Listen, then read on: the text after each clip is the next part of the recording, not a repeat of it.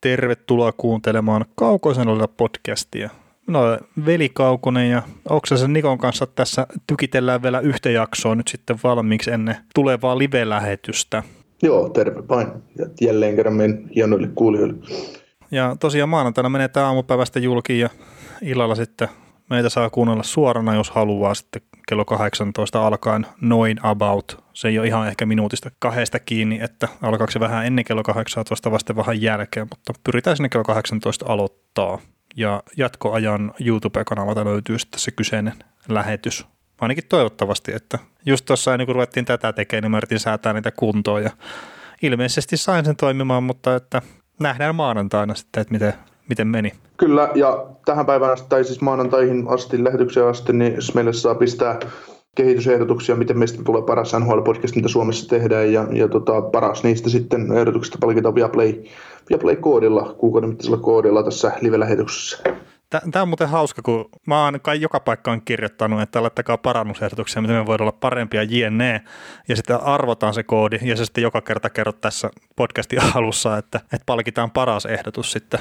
Jaa, ja halutaan olla Suomen paras podcasti ja kaikkea. No, no asia vaihtelee, mutta... Ei Mikä varmaan, on totuus? Ei, no se, että totuutta ei ole. en me itsekään tiedä. Mutta joku kuitenkin saa Viaplay-koodin meiltä. Arvotaan se toisellemme. no juu, sitä emme tee. Mutta tota, tähän podcastiin nyt niin noita uutisia, eli käytännössä niin kuin varmaan hyvinkin pitkälti noita tapahtuneita pelaajakauppoja, niin käydään läpi tässä. Ja nyt tässä kohtaa semmoinen niin kuin hyvä ottaa huomioon, että me tehdään perjantai-iltana tätä podcastia ja sitten pistetään maanantaina julki kuitenkin, vaikka tämän varmaan saisi viikonlopuksi jo valmiiksikin, mutta pistetään nyt niin kuin normaalin tapaa maanantaina julki tämä. Tavoitteena oli, että kaikki mitä on tapahtunut maanantai ja torstai välillä, niin tulisi tässä ilmi. Joo, ja sitten saattaa olla jotain muutakin pientä uutista, mutta että aika silleen niin kuin köyhää ollut loppupeleissä. Ja sitten voi ehkä niin kuin jotain säästellä sinne suoraan lähetykseenkin noista jutuista, niin niin, niin tuommoista niin pelaajakappapainotteista pohdintaa on tässä ja sitten kaksi viikon joukkuetta, Arizona Coyotes ja sitten toi Tampa Bay Lightning olisi myös tähän podcastiin tiedossa. Kyllä, mutta kauppoihin.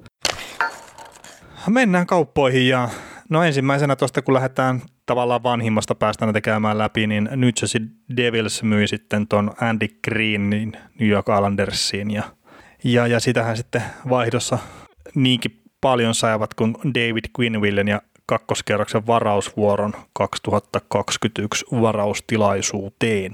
Mitä mietteitä? Henkilökohtaisesti en uskonut, että Andy Green ylipäätään se liikkuu Devilsistä mihinkään, koska se oli no moment clause vai no trade clause. En muista kumpi oli päällä se pitkäaikainen joukkueen kapteeni ja näin, mutta ei siinä hyvä vastine vanhasta pelaajasta ja UFA-pelaajasta. Että, että saattaa jopa kesällä sitten taas sainata takaisin tuonne, jos ura jatkuu. Joo, en mäkään oikein uskonut, että tulee liikkumaan, mutta että tavallaan, sama, tavallaan saman kylän sisällä pysyy, niin ehkä se sitten helpotti sitä siirtymistä, että no itse asiassa mä olen niin ihan varma, minkä verran nyt muuttuu ajomatka hallista toiseen, mutta, mutta kuitenkin jos saman saaren sisällä pysyy, niin ei se ole niin paha kuin sitten vaihtaa kokonaan niin kuin no, ei pidä paikkaansa. Siinä on, ah. siinä on Manhattan välissä. No niin, no hyvä. Mä, mä, pidän, mä pidän näitä niin kuin samana semmoisena klönttinä. Että jos sitä itärannikko ja ollaan se länsirannikko. Ei ole, ei ole. Tuohan iso paikka no tuo New York kokonaisuudessaan. On, ja se osavaltiokin itse asiassa vaihtuu. Mm. No niin. Jos tarkkoja ollaan, mutta, mutta tota, noin, kyllä Andy Greenille, jos Andy Greenille on kämppä Prudential Centerin lähellä, ja hän rupeaa nyt kulkemaan sitten Andersin treeneihin, joko park, ja peleihin, joko Parkleysille tai Nassaulle, niin, niin kyllä hänen täytyy Brooklyniin muuttaa, että ei, ei, se, ei se niin hätäisesti kulje, varsinkin jo autolla. No mutta kuitenkin, jo. ehkä se jollain tasolla niin kuin helppoa, ettei se nyt ole niin, kuin niin on. välttämättä iso muutto välttämättä. Näkee, nä, näkee perhettä, jos sitä on, niin joka päivä kyllä, no niin. jos haluaa. Mm. No mutta mitä siis New York Islanders, niin ei mun mielestä että Andy Greenia olisi tarvinnut välttämättä, vaikka spekuloitiinkin vähän sitä, että voisiko se Adam peleihin poissaolo sitten niin meenata sitä, että, että puolustukseen voisi tulla joku, niin, ja tulikin, mutta eihän toi niin ole yhtään sitä, mitä tuo joukkue tarvii. Niin, no se on taas kuuluisa leveyttä, ja Lamoriollo tietää, mitä saa, niin mä tiedän.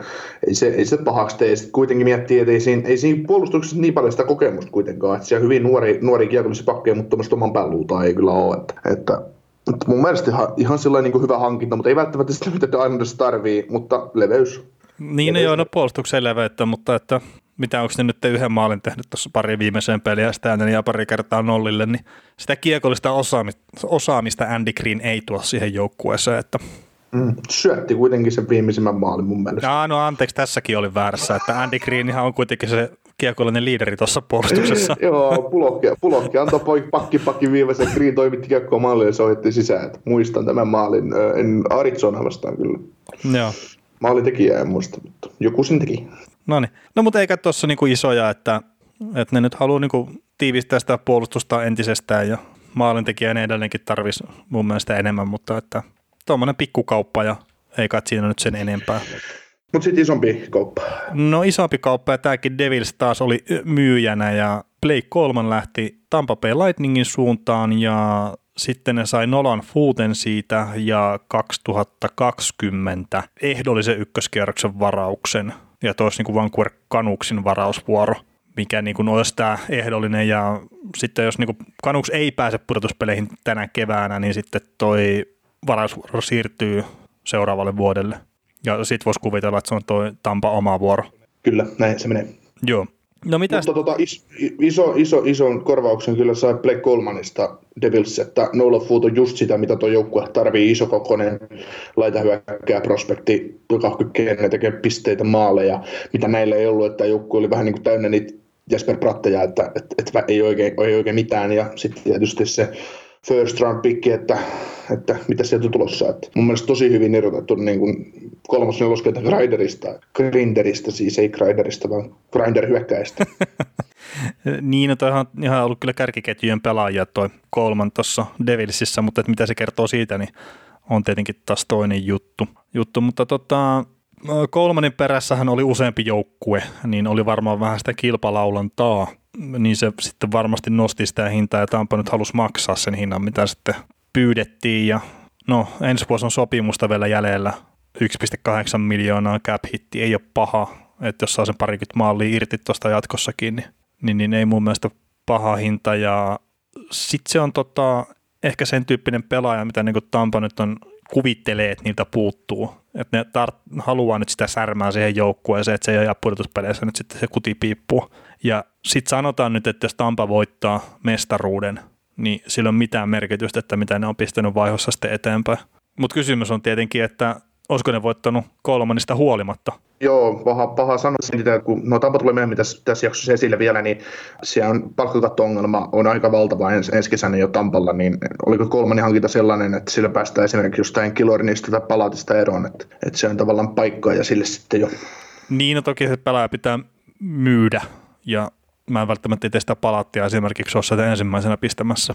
Mm, ei, ei, ei, ja kaikilla on no trade lost päällä. Että, niin, se, sekin. Se on, niin kuin, se, on, se, se, on aika, se on aika vaikeaa, mutta tämmöisiä ajatuksia joltain ihmiseltä on tullut, mutta en mä tiedä, mun mielestä Colemani on vähän niin kuin tuommoisen samanlaisen kaverin, toi tietty sopii sapluuneen, mutta tuommoisia samanlaisia kavereita sä saat kyllä halvemmalla itse sarjasta. Että se on nyt vaan breikannut aika hyvin läpi Devilsissä, mutta vaikea nähdä, niin kuin sä puhut monta kertaa, että kun jollain pelaajalla on laukausprosentti korkealla, kun se paukuttaa maalle, ja vaikea nähdä tämän jatkuvan, niin mulla on vähän sama kolmanin suhteen, että vaikea nähdä, että tuo sen ihmeemmin tuohon jengiin muuta kuin ne omat jalkansa ja sen varusteensa, että, että Devilsissä oli helppo breikata mutta toisaalta jos pääsee edes lähelle omaa tasonsa, mitä Devilsissä sitten, niin Tampa on sitten jo ihan, ihan hyvillä siinä, mutta kyllä tuo hinta silti on aika iso. Mm, niin, no en mä tiedä, toi, jos ottaa ekanakin kiinni tuohon kolmannen laukaisuprosenttiin, että se on nyt tällä kaudella 11,5, niin se ei ole ihan äärettömän korkea kuitenkaan.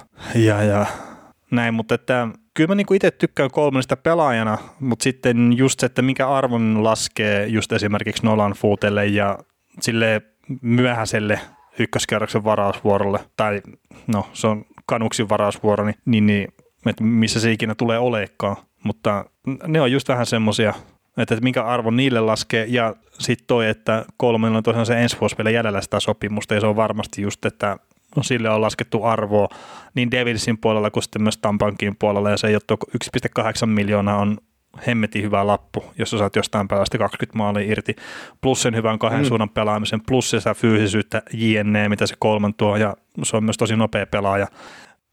Mä uskon kyllä, että se niinku tulee olemaan hyvä pelaaja tuossa joukkueessa, ja sitten taas tosiaan, jos se on se mestaruus kesällä Tampan plakkarissa, niin toi on niin kuin ihan täysin yhden tekevä toi hinta, että, että etenkin mm. se kolman on niin kuin ratkaisevassa osassa jollain tasolla edes siinä.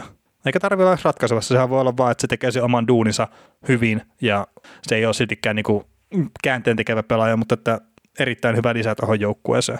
Joo.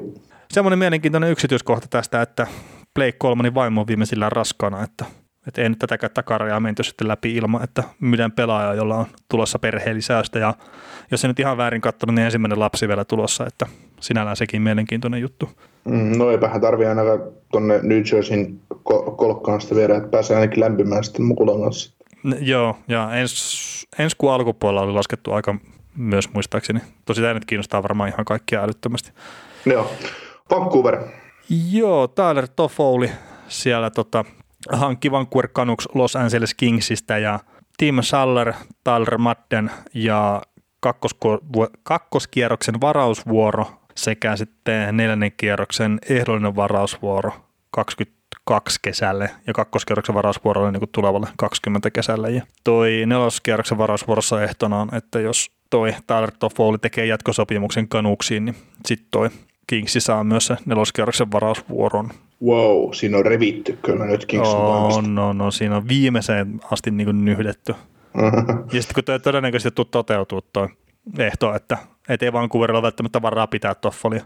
Mm. Niin, ja siis tota, tässäkin just se, että, että tota, noin, todennäköisesti jos Toffoli sainataan, sainataan kanuksiin, niin Kings ei edes, ei kun kanuksi ei edes muista, että tästä lähtee nelonen. Niin on kerännyt myydä sen jo. Niin, joo. Mutta toi mun mielestä ihan niin kuin sinällään hy, niin kuin hyvä kauppa, kauppa, kun ajatellaan, että Toffoli tulee täyttämään tuota hyökkäys, hyökkäystä, mistä nyt Ferlandin kausi ohi ja Brock Boozer kausi saattaa olla ohi. Kaksi isoa laitahyökkäjää ja merkittävä laitahyökkäjä puuttuu kokoonpanosta, niin Toffoli on tavallaan ihan hyvä lääke siihen, mm. siihen ja, ja tota, pääsee entisen ketjukaverista Tanner Pearsonin kanssa saman jengin taas, niin, niin on hyvä sillä Ja sitten vaihtokauppa, mitä siinä meni, niin Tyler Madden, niin OK lahjakas, lahjakas keskushyökkääjä, pieni kokoinen 120 senttiä, 69 kiloa, pelaa, pelaa Northeastern yliopistossa ja tota, ihan, ihan hyvässä yliopistojääkiekkojoukkueessa ja, ja tota, muutenkin niin kun mietitään tämä tavallaan niin prospekti, olihan se niin kuin kärkiprospekti sentteriosastolla, mutta kun ei enää tarvi ykkös sentteriä tai joukkue tavallaan, niin kuin, että tästä oli niin kuin helppo luopua, että niin, niin mm. paikat on tavallaan täynnä ja sitten bottom, bottom siksikin on täynnä tavallaan sopimusten muodossa, että, että se keskikaista on niin vahvassa kunnossa, että on helppo luopua. Tim Scheller, no yhtä kuin, no ne sai nyt, Kingsi sai pelaajarosteri. Niin ehkä ne tarvitsisi Toffolin tilalle jonkun. Niin, niin että tota, sai semmoisen, että ei ihan junnua tarvinnut nostaa. Että, että nyt on toki Cape Villardi on mun mielestä pelannut ensimmäisen pelin. Pelasi pelaa. joo. Joo, okei. Okay. Joo. Olisiko, olisiko 1 plus 1 tehnyt ekaan pelin tai jotain tämmöistä? Mutta pelasi kuitenkin. Okei, okay. okay, eli entinen ykköskerroksen varas, joka on kärsinyt, kärsinyt tuota loukkaantumista paljon, niin nyt on sitten breikannut, breikannut Kingsiin, mutta, mutta tota, niin, ihan sillä mä tiedän, ihan, niinku, ihan ok hinta, että ei, ei mitään, ei mitään superia tavallaan mennyt vaihdos Toffoli. No ei, eikä pystykään, että Toffolilla on ollut vähän hankalaa pari viime kautta sanotaan näin, mutta sitten taas se joukkue itsessäänkään ei ole suorittanut hirveän hyvin. hyvin mutta tämä on toi niin Vancouverilta vähän semmoinen niin merkki sille olemassa olevalle pelaajistolle, että he on niin valmiita nyt sijoittaa tuohon rosteriin, niin uskoo siihen, että jopa tällä kaudella on mahdollisuutta menestyä, että just etenkin jos tuo Bowser on loppukauden sivussa Ferlandin kausi ohi, no Josh Levo on tippunut jo aikaisemmin, mutta että sekään nyt ei ilmeisesti ole palailemassa ennen kuin pudotuspelit alkaa kokoonpanoon ja, ja näin, niin se, että ne antaa sille joukkueelle sen mahdollisuuden taistella pudotuspelipaikasta, kun se on tosi tiukkaa kuitenkin vielä tällä hetkellä tuolla kanuksien joukkueella, niin silleen tuo Toffolin tuleminen sinne, että tuo sitä leveyttä hyökkäykseen, niin on ihan silleen niin kuin tervetullut varmasti. Joo, ja, ja tota, no kun tässä kun miettii tätä Toffolia, niin kaverin paras kausi on 58, 58 pistettä runkosarjaan plus 35, ja se oli sillä kaudella, kun Cops päättyi Stanley Cupiin mun muistaakseni. Niin tota, 31 maalia, kyllä 30 maalia pystynyt tekemään kerran, ja toi oli se kausi. Niin kertoo kyllä näistä kuivista markkinoista, että täällä ei, niin kuin, täällä ei niin kuin ole oikein pelaajaa tarjolla, että kun tämmöinen pelaaja on, on niin kuin se ihan yksi top-targetti, koko läpi kauden siis. Niin, ja siis Taffolinkin perässä ilmeisesti ollut useampi joukkue kuitenkin, että tai ainakin huhujen mukaan, että Bostonit ja kaikki muut on niin kuin mainittu siinä, mutta nämä samat joukkueet mainitaan kaikkien pelaajien kesken. Mm. Mutta tässähän nyt taas sille, jos niin hyppää tuohon kolmanin takaisin, niin aika paljon kevyempi hinta sitten Toffolista kuitenkin. Et toki cap on täysin eri taso, ei jatku sopimus jne, mutta kyllä tuo niin kertoo vähän sitä, että miten korkealle kolmen on arvostettu sitten kuitenkin Tampan ja ehkä jopa muidenkin joukkueiden kesken, että, että Toffoli, mikä on kuitenkin tehnyt se yli 30 maalia tuossa kertaalleen, niin ei sitten tuon kovempaa hintaa sitten pystynyt tuomaan tuolle Kingsille. Mutta hienoa, että ne sai niinku tämänkin verran siitä irrotettua, että se on kuitenkin aina, aina kun sinne tulee pikkejä, pikkejä paljon lisää niin kuin nyt, nyt lähidrafteja ja muuten, niin ja jos et saa saanut jatkosopimusta värkättyä tuollaisen pelaajan kanssa, joka on kuitenkin tuonut sulle sen sormuksen tai yhden, mm. yhdestä likapin, niin, niin mikä siinä sitten? Niin, mikä siinä sitten? Ja eipä, eipä siinä nyt sen ihmeempiä. Mutta tota, varmaan eteenpäin mennään sitten Eilet Joo, Vancouveri vie, sen, niin, no, Vancouveri vie sen verran, että kyllä niille niin paljon katsoa tälle kaudelle riittää lisäsiirtoja, että voi ihan hyvin jotain vielä tapahtua, että ei, ei välttämättä ole tuossa vielä tuo. Joo, ja spekulointia on ollut vähän sen suhteen, että ehkä hyökkäyksen vieläkin hakevat lisää ja, ja näin, ja Royce nimi on niin nostettu silleen esille, että että kun saattaa olla hankalaa tosiaan pitää kyseinen puolustaja tuossa kesällä, niin just palkkojen takia, niin se voi olla, että ne saattaisi ehkä jopa häntä sitten siirtää tuossa ennen kuin maanantaina menee siirto takaraja umpeen, saadakseen sitten sinne hyökkäykseen lisää boostia. Mutta Winnipeg Jetsiin sitten seuraavaksi. Ja Winnipeg Jets niin boostas vähän puolustusta hankkimalla Dylan DeMelon tuolta ottava Senatorsista ja kolmoskierroksen varausvuoro tulevalle kesällä sitten meni Ottava Senatorsin suuntaan siinä. Eihän tämä koppa tehty kuin kaksi kuukautta liian myöhään. niin ne on nyt ne on kattellut siellä niinku puoli vuotta melkein, että mitä pitäisi tehdä teille joukkueelle. Ja sitten niillä on niinku lamppu syttynyt puolustaja, saattaisi olla. No eipä, tämä on, tämä on semmoinen kauppa, että tällä, tällä vaan vahvistetaan Jetsin takalinjaa, koska, tai tällä, tämmöisellä kaupalla pystytään helposti vahvistamaan Jetsin takalinjaa, koska se on älyttömän huono. Että mä en just käsitä, että miksi tämä koppa tulee vasta nyt, kun tämä olisi voinut tapahtua jo marraskuun lopulla joulukuun alussa. Niin jos voinut, mutta kato, Senators on ollut tässä niinku pudotuspelitaistelussa mukana koko kauden, niin ei Joo, ole pystynyt tekemään. Juu, ja nehän on varta vasten yrittänyt pudotuspeleihin koko tämän kauden. Ei vaan, siis Ottava on ollut tosi hyvä kotijoukkue ja tosi järjestävä joukkue kenelle tahansa vastustajalle, mutta kun ei vaan riitä, niin ei riitä. Tähän toisenlainen taas kuin Detroit. niin, niin. mutta eihän tämä niinku, just Jetsille, että tämä on tämmöinen pieni tekohengitys tavallaan sinne, tämän tekohengitys, mutta että pieni lisäys sinne puolustukseen, mutta ei mikään käänteen tekevä pelaaja ja näin. Iso kokoinen puolustus suuntaan hyvä perusvarma raitin pakki, niin mikä siinä? Niin, mikä siinä? Ja siis ehdottomasti vahvistaa tätä puolustusta. Joo, se on sitten kun trade deadlinella meillä, meillä alkaa puhelin saamaan, me mennään pakkipariksi sinne kolmospariin. Ja luutimaan Jetsin takalinjoille, niin, niin tota, se, se, se, on, se on niin kuin kaikille tulee yllätyksenä vielä.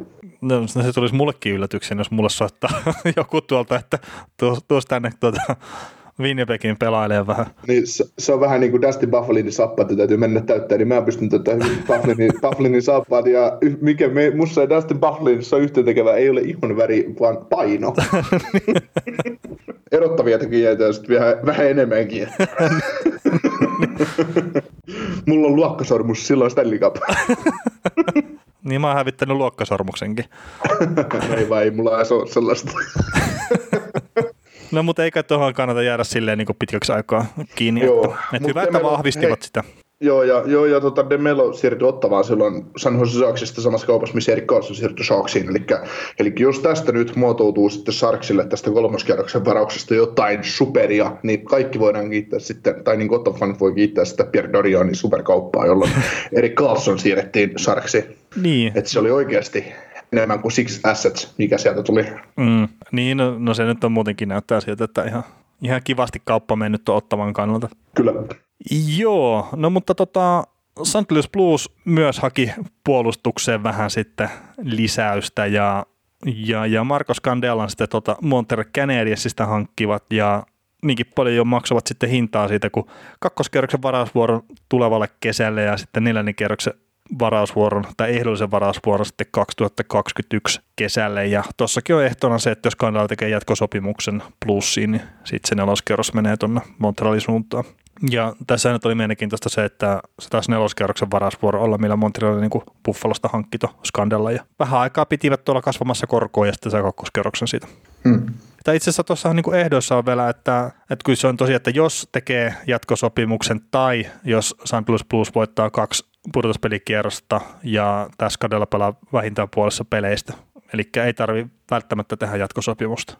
Joo, mutta tota, Plusilta hyvä hankinta ja, ja tota Montrealilta hyvä, hyvä myynti, että niin. et, et, sanotaan näin, että ei, hei, niin kuin, he, he on tehnyt fiksuja siirtoja, kun hankki Skandella ja Kovaltsukin jengiensä, että vielä kun Kovaltsukista pääsevät eroon, niin, niin se on niin kuin, ja saavat sitten jonkin, no ihan sama mitä saavat, niin kunhan, kunhan päästä veroon, niin se on jo voiton puolella. Että. niin nehän ei ole maksanut kuin rahaa sille kuitenkaan. Niin, um, se, on tois, se raha on kuitenkin toissijainen juttu siinä. Niin kyllä, mutta... Se on, se on oikeasti hienoa, kun me aina puhutaan RHLista, niin raha on aina toissijasta. Se on vaan, se on vaan, se on vaan luku, mikä määrittää, onko se pelaaja hyvä vai huono.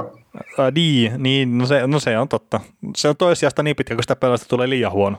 Mutta sitten, sit, kun se on se 10 miljoonan sopimus ja se on riippakivi, niin sitten se ei olekaan enää toissijasta se raha. Mm.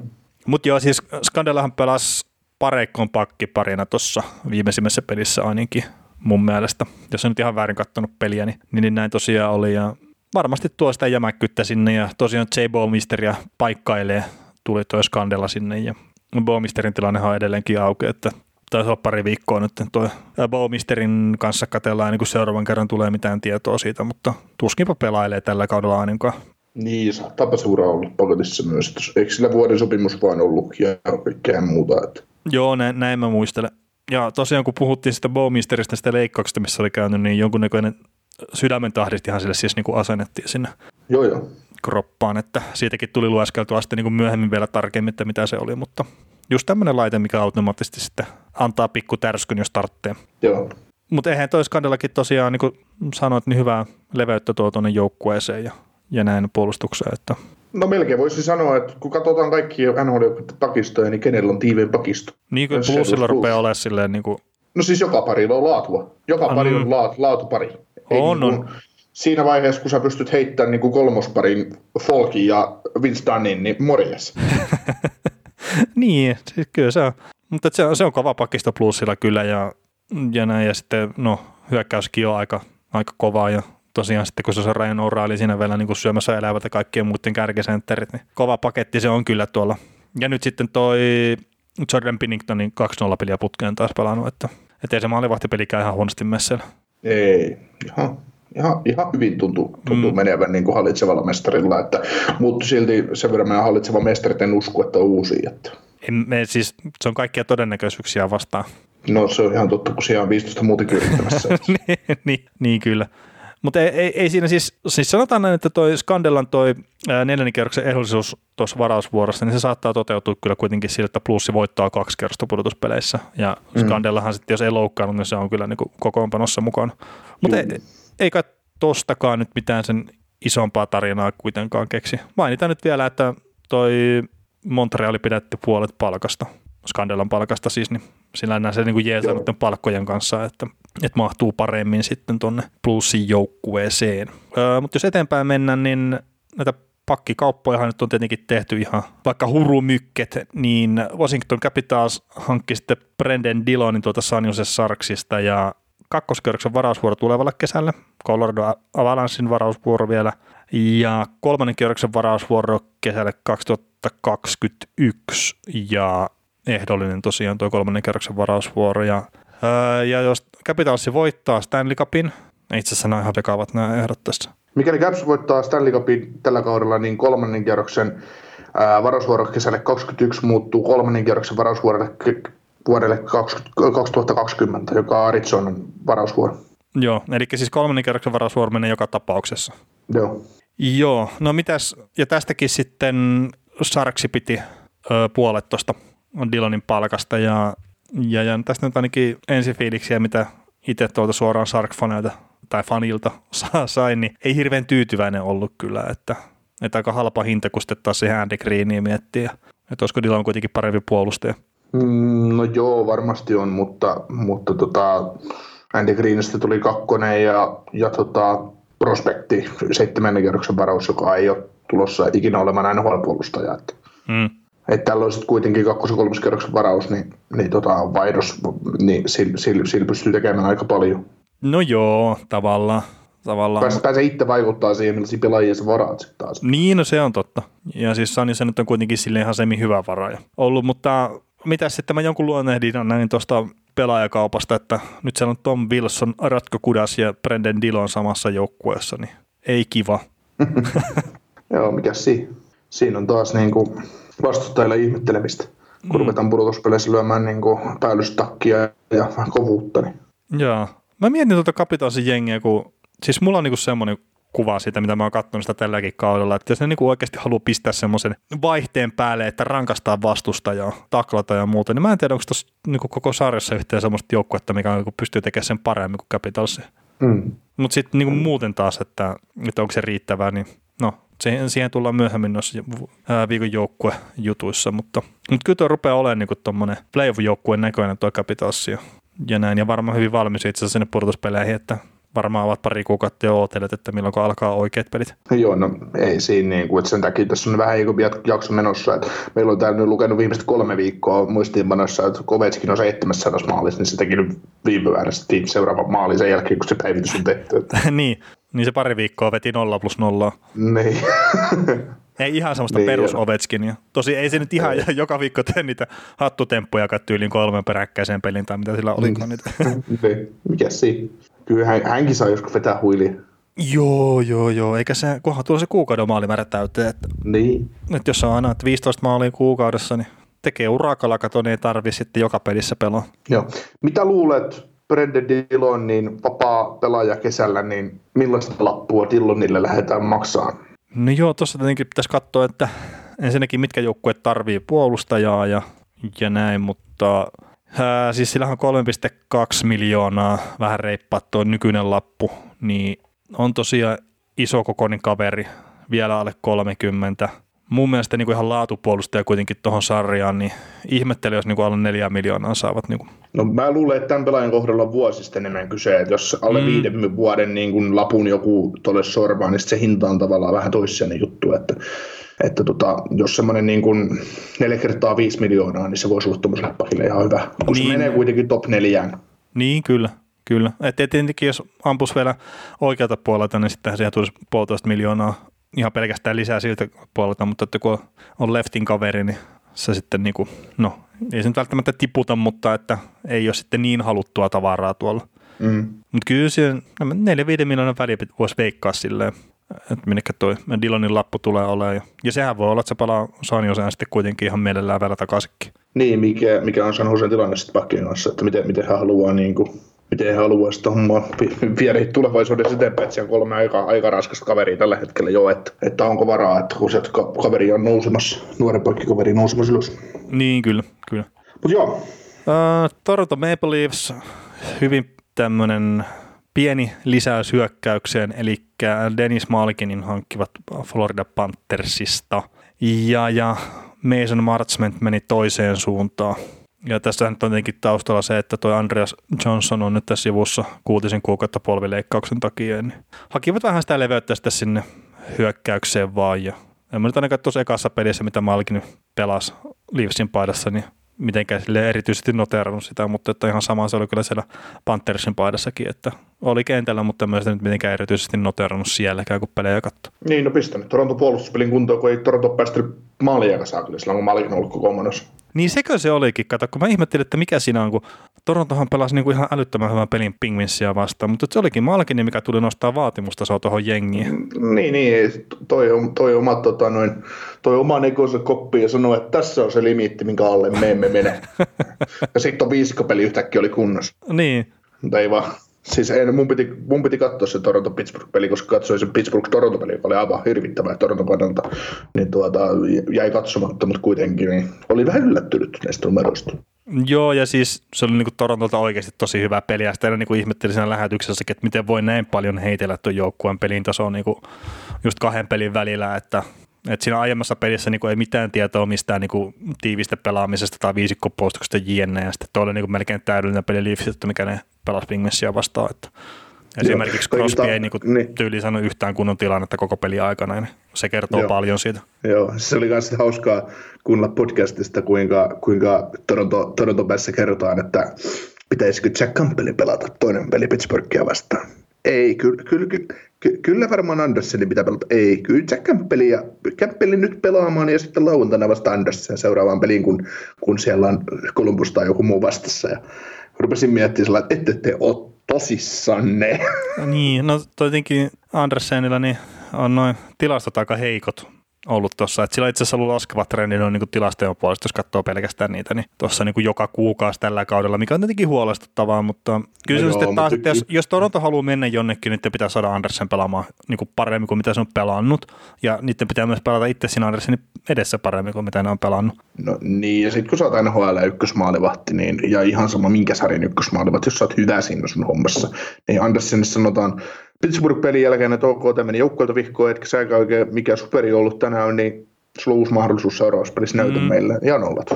Niin, et, niin, kyllä, kyllä. Et sitähän se on, että ei, ei se, niin kuin toi on just tätä Toronto ylireagointia, että pitääkö kyllä lyödä Jack Campbell seuraavaan peliin maaliin, koska, koska tota, se nyt vaan kuulostaisi jotenkin järkevämmältä, koska meidän ykkösmaali vähän floppas viime pelissä. Ja, joo, niin, kyllä, joo, mm. selvä. Että tota, ehkä se Campbellin rooli nyt vaan loppupeleissä on vaan pelata ne back to back edelleen Torontossa, mikä on se no, niin. rooli, ja, ja antaa sen Andersenin, kaatuu Andersenin kanssa, taikka menee, menee eteenpäin, niin sehän se juttu on. Joo, joo.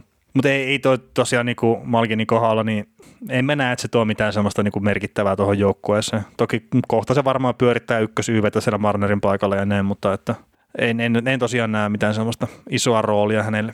Joo, oli aika ristiriitaista puhetta, että Malkinin agentti oli kuulemma pyytänyt useasti siirtyä Floridasta pois, mutta sitten Dennis Malkin kertoi itse, että ei hän, ei hän sieltä ole pois halunnut, että, että mitä siis onko tapahtunut. Mutta, Ehkä agentti on halunnut sen pois sieltä, mutta pelaaja ei ollut tietoinen tästä.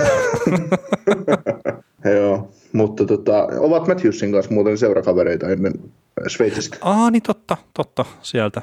Ja itse asiassa, no Malkinistakin pitää sen verran sanoa, että mä joskus aikanaan näin sieltä niin tyyli yhden puolikkaan pelin Junnu MM-kisoista ja mä ihastuin niin ihan totaalisesti sen pelaajan ja pidin sitä niin tosi hyvänä pelaajana, mutta että, ja siis onkin kerta pelaaja NHL, mutta ei se nyt ihan tähtipelaaja siellä ole ollut. Joo, mutta ehkä siinä on ollut, kun Auston Matthewsin NHL-uran alku on ollut sen verran heikko, niin nyt tuotiin sitten vanha pelikaveri ennen NHLaa samaan joukkueeseen, jos niin. kulkee.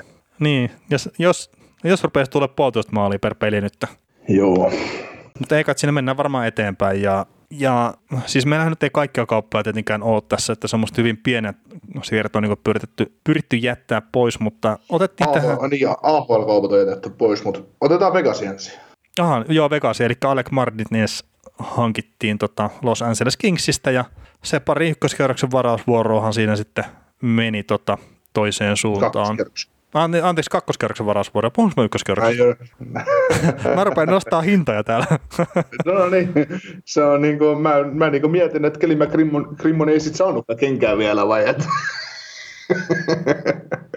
Joo. se, että jos, jos Alec Martinezista ruvetaan kaksi ykköstä maksaa niin Dreadlinella, niin, niin sitten alkaa niin olla alkaa kova piipus. Joo, ei siis pahoittelu. Kaksi kakkoskerroksen varausvuoroa, eli tulevalle kesälle Vegasi oma kakkoskerroksen varausvuoro ja sitten 2021 kesällä niin St. Louis Pulssi kakkoskerroksen varausvuoro. Ja, ja no, Martinez pisti nöyrästi 1 plus 1 ensimmäiseen pelin tuolla Vegasin paidassa. Ja näin. Ja itse asiassa Vegasin puolustuksesta semmoinen, no, mielenkiintoinen yksityiskohta, mutta että siellä on pelkästään leftin kaverita nyt tuolla puolustuksessa. Joo. Ja Martinishan meni sitten pelaa niin kolmas pari niin oikealta puolelta sitten osittain tästä syystä varmaan, että ei sellainen kätisyydet oikein sovi muutenkaan. Mutta mielenkiintoista nähdä, että miten toi niin muotoutuu sitten lopulta tuo homma. Joo, mutta arvokas lisää ja sitten taas pätee tähän Kingsiin, Kingsiin niin kuin sama juttu, että kaksi Stanley Cup-sormusta löytyy Martinekilta ja, ja yksi Stanley Cup maali, niin, niin tota, ei siinä niin kuin tommonen pelaaja vuosisopimusta edeltä joukkueen rebuildissa, niin todella hyvä, hyvä tota, irrotus omasta veteranista ollaan nähtynä tulevaisuudessa käyttöön. Hän teki kaikkeensa Kingsille ja vähän vielä päälle, niin, niin mikä siinä sitten? Niin, ja toi, mikä Martines tosiaan ratkaisevassa pelissä, niin jatkoajalla teki sen voittomaalin, niin onko se nyt yksi niistä, oliko niitä kolme puolustajaa, mitkä on niin kuin NHL-historiassa tehnyt voittomaali niin kuin tota, jatkoajalla Stanley Cup-finaaleissa, että, tämä ratkaiseva maali. Ja Bobby Orr on yksi ja sitten Uwe Krupp on myös, mutta mutta en, muistaakseni ei ollut muita sitten. Joo, ja se oli se, siis sit maalista tekee ikonisen se, että se, se taisi olla se peli, jolloin Henrik Lundqvistin sielu jäi jäällä. sielu poistuu ruumiista, että siis tekee ikävää oikeasti katsoa sitä Lundqvistin elettä sen maalin jälkeen, että ei herra Jumala sentään, se varmaan syö. Niin. syö. Mutta, mutta tota Marttinekista vielä hei, semmoinen, semmoinen, että kun paukutti siihen ensimmäiseen erään roundissa kiekon ohitte tota, Vasilevskin, niin Marttinek on tällä kaudella tehnyt kaksi maalia ja molemmat tuossa Vegasin hallissa. Että, että tota, nyt Vegasin debyytissä ja sitten Kingsin päädyssä aikaisemmin kaudella. Niin teki, no niin, teki no niin. maalin. Että, että periaatteessa ihan, ihan tota, noin, hyvä siirto, siirto sillä, että loppukauden mun paukuttaa kotikentällä maalle, niin mikä siinä sitten? Joo, ja tämä oli itse asiassa hauska, mä nyt en muista niitä numeroita, mitkä oli, mutta että olisiko se Martinez pelannut jonkun yhden tai kaksi erää niin kuin just Vegasin paidassa ja sitten oli jo joku kaveri laskenut korsi tapahtumat ja muut sitten niin kuin Martinezilta ja se oli just tyyli, että kolme korsitapahtumaa Vegasille ja yhdeksän niin kuin Vegasia vastaan, niin tämä nyt ei ole tälleen niin kuin ihan sitä, mitä Vegaskiekko niin kuin on, mutta että ei kai siinä. Ja sitten niin kuin, että joo, kaverilla yksi plus yksi taululla siinä kohtaa. Joukkue pelaa muutenkin ehkä kauden parasta peliä, niin, niin mikä siinä sitten, että tietenkin ei se pitkän päälle ole hyvä, jos vastustaja pääsee ja pyörittää sitä peliä siinä omassa päässä ja näin, mutta että just jos niin jo ensimmäinen peli jäisi vielä loppuun ja sitten ruvetaan noita heitteille tuonne Twitteriin, niin terve. Joo, Martinek voi mennä näyttää sitä kolmasta, kolmatta sormustaan sitten sille tilastokaverille, että hei, et, kun ratkaisee jo toisen Stanley Cup, Stanley, Stanley Cup uralla, hei, et, tota, onko sille korsille nyt sitten kauheasti merkitystä? Että. niin, tai sitten Martinez voi pistää niin kuin molempiin korviin niin kuin ne sormukset, että ei hän kuule tuommoista kritiikkiä ollenkaan. niin, niin. Se, se... Niin mikä siellä on? En oikein kuule kunnolla. Ja aa, se on Stanley Cup sorma. Joo, toisessa samanlainen. Mutta ei siis hemmetin hyvä lisähän on tuohon joukkueeseen kyllä, että että on, ei, se, ei siinä. Olisi, olisi mihin taas muukin joukkueeseen nhl että mm. ehkä sen Settlers Plusiin se ei välttämättä muuttaisi tilannetta mihinkä suuntaan, mutta, mutta tuota, muuten niin ihan, ihan jees. Mm, niin joo, kyllä kyllä. Ja eikä tä, tässä me puhuttiin edellisessä podcastissa tästä, niin eikä tähänkään tarvitse sen kummemmin tarttua sitten. Kyllä, mutta joo, farmitrade jo jonkin verran tapahtunut ja otettiin niistä yksi messi, eli Rangers, New Rangers kauppasi puolustaja Joe Keen, Joey Keenin Carolina varsin Jolien Katieri, joka on hyökkääjä. Öö, Rangersilla on levetty pakkirintamalla ja saavat vaihdossa isokokoisen laitahyökkäjä, joka ei ole pystynyt breikkaamaan Hargensissa. Niin, tota, tämähän on tämä Julian Katier kesän 2016 ykköskerroksen varaus Carolina Hurricanesilta koko on 190 senttiä 100 kiloa ja kaveri, kaveri laukoo raitilta ja on pelannut tehnyt kahteen viimeiseen kauteen Charlotte Checkersis Carolina AHL yli 50 maalia, mutta siitä huolimatta vaan viisi peliä NHL puolella. Eli Katierin kohdalla voidaan puhua uudesta alusta mm. niin kuin NHL-uralle. Et nyt on sitten varmasti, no mä en niin käsitä sitä, että miksei Karolainen joukkueeseen tavallaan hyökkä, hyökkäyksen sopii isokokoista hyökkää, mutta sitten taas, että tässäkin voi olla just se, että et, et juttelin, juttelin esimerkiksi tuossa Ismu Lehkosen kanssa joku aika sitten, hän puhuu katsoneensa muutamaa AHL-peliä ja sanoi, että kun AHL, niin sä et pisteitä tekemällä tavallaan, tavallaan nouse yhtään mihinkään, että, että jos sä paukutat ylivoimalla pisteitä, niin se ei merkkaa sitä, että sulla olisi paikkaa NHL, kun siellä on omat äijät siihen tietysti sitten on nuoret pelaajat, mitkä on kasvamassa siellä, niin tässäkin voi olla sillä, että Katieri ei ole pystynyt täyttämään niin NHL-pelin vaatimuksia, että AHL riittää mutta, ja pystyy tekemään ihan hyvin tehoja, mutta ei pelaa jääkiekkoa oikealla tavalla tai sille, miten Rod esimerkiksi haluaa niin Hargensin pelaajien pelaavan. Niin, se on tietenkin, että Karolanekin haluaa pelaa sitä tiettyä kiekkoa, nopeata kiekkoa ja näin, ja sitten se Kodiere siihen pelitapaa istu sitten heidän mielestään, niin parempihan se siirtää eteenpäin. Että. Joo, Joey Kiino, Kiino tota, entinen 2018 kesän niin kolmoskerroksen varaus ja 180 senttiä korkea ja 80 kiloa ja laukoo räitin puolelta, niin nyt, uh, ensimmäinen kausi nyt on miesten kanssa Hartford, Hartford Fullbackissa Rangersin farmissa ja 49 ottelua oli tässä tai tilastoja katseltiin, niin oli pelattu ja, ja tota 30 tehopistettä. Ihan hyvä kiekollinen puolustaja. Et olisin kyllä nähnyt tuolle kaverille tavallaan ehkä jopa Rangersissakin käyttöön, mutta jos, jos sulla on niinku tommosia spessuja, spessuja tapauksia irrotettavissa tuommoisella pakilla, niin mikä siinä sitten? Mm, ja no Rangersissa on sitten taas se, että siellähän on niitä spessuja pakkeja ylhäällä aika nuoria silleen paljonkin, että olisiko Joe Kinnillä sitten ollut tavallaan sitä paikkaa ottaa siitä joukkueesta. Mm. Et no en mä tiedä, onko se helpompi sitten Karolanssakaan, mutta... No ei varmaan missään ole joku, se on helppo ottaa paikkaa. Että... Tai ei kävellä sisään. Niin. että kyllä se on, kyllä se on niin kuin tässä on me aina jokareista puhutaan silloin tällöin, niin nyt, on, nyt puhutaan paljon siitä, kuinka Mikko Lehtonen on jokareiden niin kuin, ja KHL ihan parhaita puolustajia, että kuinka hän on NHL, hän on niin pelaa väärässä sarjassa, kun pelaa KHL, tekee kauheasti pisteitä. Että joo, tämän kaverin kuuluu pelata NHL ja ainut vaihtoehto ensi kaudella NHL, että se ei voi jokereissa jatkaa. Niin ok, hyvät tehot, mutta Jarmo Kikäläisin sanoin, se ei tule ennen NHL-pelaajia, kun sä oot pystynyt osoittamaan, että se pärjää NHL-pelaajien kanssa, että, että tota, kyllä silti matkaa on.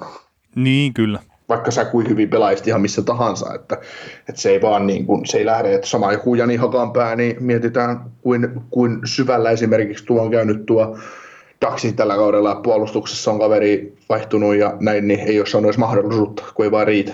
Mm, ja no Hakanpää oli semmoinen Mä itse asiassa muista, mitä me juteltiin sitten kesällä, mutta joidenkin tuttujen kanssa niin juttelin siitä ja oli vähän silleen skeptinen sen suhteen, että näinköhän se hakanpää kävelee siihen Daxin pakistoon ja mun mielipidettä ihmeteltiin silloin ja, ja näin, mutta että valitettavasti ei ole päässyt nyt kokeilemaan sinne.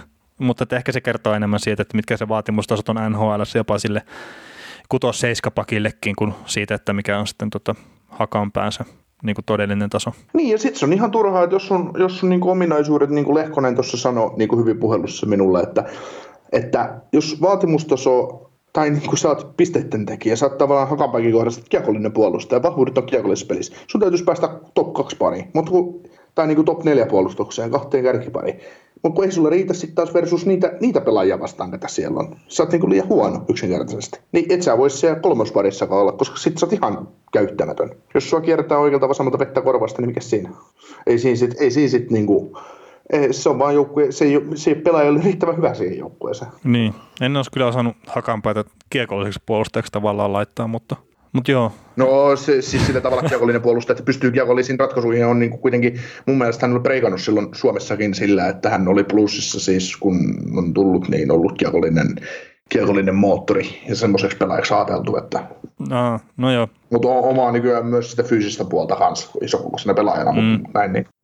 Et sen verran taas päästiin New York Rangersista eteenpäin, mutta, mutta niin kuin nämä on näitä aina verrannollisia asioita näihin vaatimustasoihin, mitä niin kuin hyvä AHL-pelaaja ei todellakaan tarkoita sitä, että sä oot hyvä NHL-pelaaja. Niin, ei, ei tietenkään, ei tietenkään.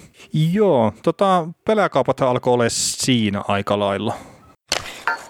Joo, sitten päästään nopeasti sykkimään uutisia. Joo, vähän, vähän muita uutisia sitten, mutta että odotan toi Chris Phillipsin numero neljä nousi tuonne Senatorsin hallin kattoon. Joo, meillä ehkä tästä pelaajasta ei ole niin paljon muisteltavaa, mitä Hendriksedinistä. Blokkasi pari kertaa laukauksen. niin, no 17 kautta NHL ja kaikki sen ottavassa, niin ei kai siinä.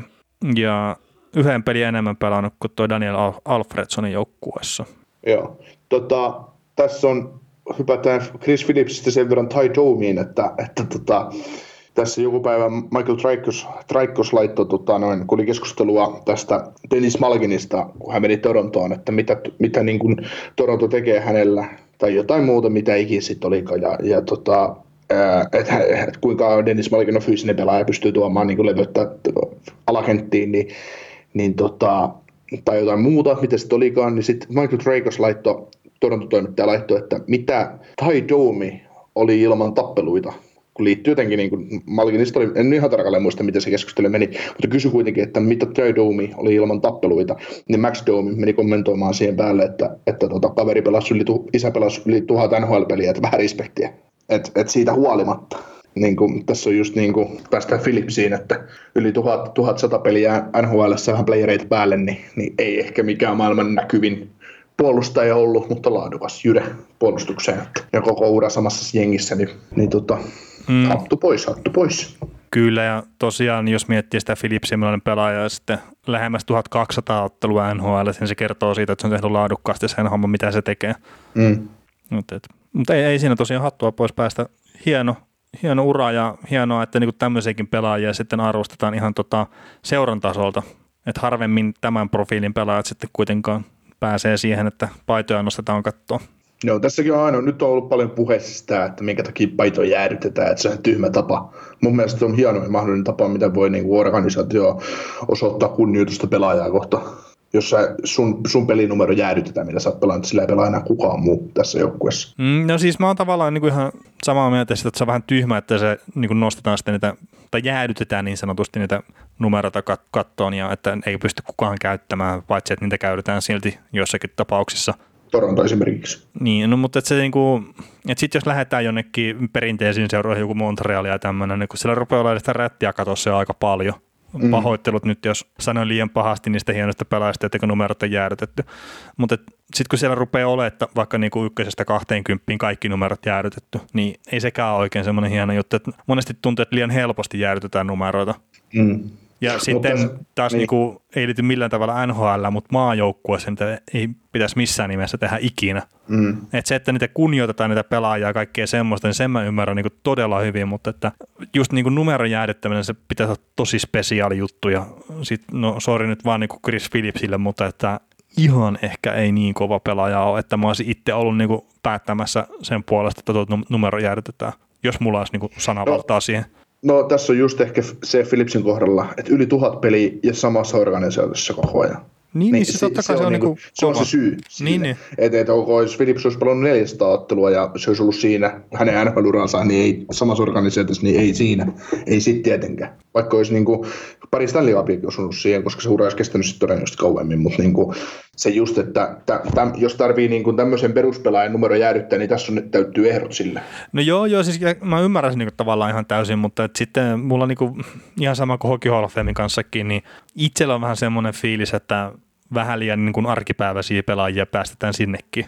Mutta joo, turha tuohon jäädä silleen niin kuin isosti kiinni tuohonkaan juttuun, että silleen niin kuin on kuitenkin ansainnut sen jäädytyksen ja, ja näin, ja on ollut tärkeä pelaaja sille joukkueelle, ja sitten joku, joka on Senators on seurannut paljon tarkemmin, niin tietää varmasti sen arvon paremmin kuin minä, joka on katsonut vaan sen, kun Senators on saanut Anaheimilta turpassa Stanley Cup-finaaleissa. Ja nauteit siitä oikein paljon. Mutta tämmöinen pikku tikku piti saada vielä pistää tuonne kylkiluiden väliin. Joo. Tota, toinen kanadalaisjoukkue Calgary Flames, Andrew Mangiabane uran ensimmäinen hattutemppu, koska kolme monta laita hyökkäjiä, niin, niin tota, noin iski hattutemppu aina hyvä heitetään tämmöinen, heitetään tämmöinen äh, pikku, pikku piikki. Et kesän 2015 Kurinikärksen varaus, niin on tota, nyt pelannut, pelasi ainakin tuossa ottelussa niin kakkoskentässä Michael Backlund ja Matthew Katsukin kanssa, että että tota, ja OK pelaa uransa parasta kautta NHL tällä hetkellä, että päätti uransa OL Barry Goldsissa kahteen yli pisteen kauteen ja, ja tota, nyt on ammattilaisena kolmatta kautta menee, että semmoisia tuulia tuolta Flamesin suunnalta. Joo, ei siinä hienoa, että on onnistunut tekemään hattutempun, vaikkakin tekee sen Daxia vastaan ja näin, mutta ää, Flames tarvii kuitenkin syvyyshyökkäistä, että se on yksi niitä ongelmia siinä joukkueessa ja, ja näin, mutta että en mä tiedä, vaikka se näyttää sen jengin kohdalla kuitenkin edelleenkin. Kyllä. Että taso heittelee jopa enemmän kuin Torontolla pelistä toiseen. Joo. Sitten Flyers. Joo, Flyersiin, niin Carter Harttihan tuossa paransi kotikentällä lukemiaan niinkin hyviksi kuin 15 voittoa, kaksi tappioa varsinaisella pelillä, kaksi tappioa varsinaisen peliajan jälkeen, kun voitti tuon Columbus Blue Jacketsin tuossa aiemmin ja, ja, ja yhden maalin päästi siinä pelissä. Ja Hartti on niin kuin ollut kotikentällä aina paras maalivahti tällä kaudella ja semmoisella rajauksella, että jos 19 tai anteeksi 15 peliä minimissään pelannut ja maalivahit, niin Hartti on tosiaan niistä paras. Ja 19 peliä kotikentällä 1,62 maalia päästänyt per peli ja 94,3 torjuntaprosenttia, 1-0 peli, niin, niin, niin jos Hartilla on ollut vaikeita välillä, niin kotona on kulkenut koko kauden aika hyvin. Joo, alkukausi oli kyllä vähän vaikea, mutta sitten sit niinku kokonaisuudessaan, mutta sitten on saanut juonen päästä kiinni ja alkaa pikkuhiljaa osoittaa olevansa se maalivahti, mitä, mitä itsekin spekuloin tuosta kaverista ja mitä Flyers tarvitsee tulevaisuudessa. Et tämä ei ehkä ole vielä Hardin kausi, mutta ehkä ensimmäinen, että tämä on nyt ensimmäinen kokonainen NHL, mutta kuitenkin suhteellisen hyvin. Joo, mä just kattelin näitä sitten, että vieraspeleissä on kyllä ollut vähän haasteellisempaa, että mutta olisi pitänyt katsoa ne vieraspelit niin kuin ihan, ihan kokonaisuudessa, mutta kun noita pelitilastoja katsoo, niin vieraissa on kyllä aika paljon vaikeampaa, mutta niinhän se on ollut koko Flyersin joukkueellakin, että, että sinällään hienoa, että kotona kulkee noin mallikkaasti hartilla. Että. Joo, ja Flyers kuuluu mun papereissa sellaisia jengejä, että olisi kiva nähdä pudotuspeleissä. Olisi, olisi kiva nähdä, vaikka onkin Flyersin pojat jenneen, niin silti olisi kiva nähdä kyllä siellä Kyllä. Sitten yksi joukkue, mitä me emme tule näkemään pudotuspeleissä, Montreal Canadiens. siellä, siellä, siellä, tuota, siellä asiat ovat todella pienesti kiinni. Kun mietitään, mietitään että Canadiens on vähän semmoinen tämmöinen joukkue, keskinkertainen, tavallaan pelaa ihan hyvää jääkiekkoa, mutta niin kuin, kun ei vaan niin kuin, tuppaa riittämään aina, niin tota, joukkue on tätä ylös kirjoittaessa, huomioon tästä nyt pari, pari päivää aikaa, niin Canadiens olisi olisi kiinni pudotuspelipaikasta ainakin kovassa taistelussa siitä, jos joukkueelle maistuisi voitokas pelaaminen koko sarjan paskinta joukkuetta Detroit Red Wingsia vastaan. Eli nyt on sitten ollut sillä että tällä kaudella Red Wingsillä ja Hatsilla on ollut neljä keskinäistä ottelua ja, ja tota, Red Wings on sitten sviipannut Canadiensin aivan täysin ja keskinäiset on niin kuin 4-0 Red Wingsille ja, ja tota, kahdessa ottelussa Detroit on ottanut voiton lukemin 4-3 ja molemmissa otteluissa Habs on johtanut peliä 0-2 ja nämä pelit on pelattu Detroitissa. Ja tota, tätä ylöskirjoittaessa Habsin ero Toronto oli kahdeksan pistettä, eli, eli voitot Detroitista niin noissa tasapisteissä ja mietittäisiin, kumpi näistä Kanadan suurista menee sitten playereihin ja kumpi ei. Mm. Ja tota, tämä on sitten samalla ensimmäinen kerta Canadiensin seurahistoriassa, kun tulee Red Wingsi, kun tulee Red Wingsin sviipatuksi. Ja, ja tota, sitten kun mietitään, niin viimeisen 30 vuotta tämä on huono Red Wings mä, ymmär, mä, ymmär, mä ymmärtäisin, jos se olisi Isermanit ja kumppanit olisi viipannut joskus Montrealia, Montrealia siellä 9, no 2000-luvun alussa, mutta, mutta, tota, mutta se, että siellä on tyypit, no Anders Athani Siu näyttää hyvältä jääkäkkoilijalta siinä vaiheessa, kun he pelaa Torontoa vastaan ja niin kuin, niin kuin sä oot tupannut, tupannut sanoa, sä tykkäät siitä pelaajasta paljon. niin, tota, Ai niin se meni. Niin, no, se on semmoista. No ei se, pienesti kiinni ja tuosta oli aikaisemmin jotain juttua itse asiassa, että Montreal oli tosiaan aika huonosti pelannut Detroitia vastaan just nimenomaan, mutta siinä olisi kyllä kahdeksan tärkeitä pistettä just sinne pudotuspelikamppailuun. Mm-hmm. mutta, mutta Joo, mä sitten taas palataan Montrealiin vielä sen verran, että, ja tuo minun ja Ismon, Ismon puheluun, että kysyisitte Ismolta, että että no mitä sä näet tämän, että Sea Weber on ehkä loppukauden pois, no ei sitten lopulta ollutkaan, palasi peleille, niin, ja teki maalinkin itse asiassa justiis, niin, niin tota, Ismolta tuli sellainen hyvä kommentti, että no on se aika vaikeaa, kun ainut kaveri, joka pystyy antamaan ensimmäisen syötön tässä joukkueessa, lähtee pois, että eipä siinä mm. sitten. Ja tuosta oli ihan hauska, hauska meemi just silleen, että Nick Kiprios on silleen, että joo, että C. Weberillä niinku kausiohja koko ura vaakalaudalla jne. No sitten Montreal Kennedy sitä hetkinen, että on niin joku kuudesta kahdeksan viikkoa, kun se on se arvio, että on, on sivussa, että ei tässä nyt sen pahempaa. Ja sitten se CBB on se, että no ottakaa nyt hetki, että mä tyyliin niin kirjastan luistimen nauhat ja taas mennään. Että tai se oli oikeasti CVB oli se, että no, antakaa pari päivää, niin mä oon taas pelikunnossa. Mutta. Se oli hieno, hieno, hieno kyllä, hieno, hieno kirjoitus.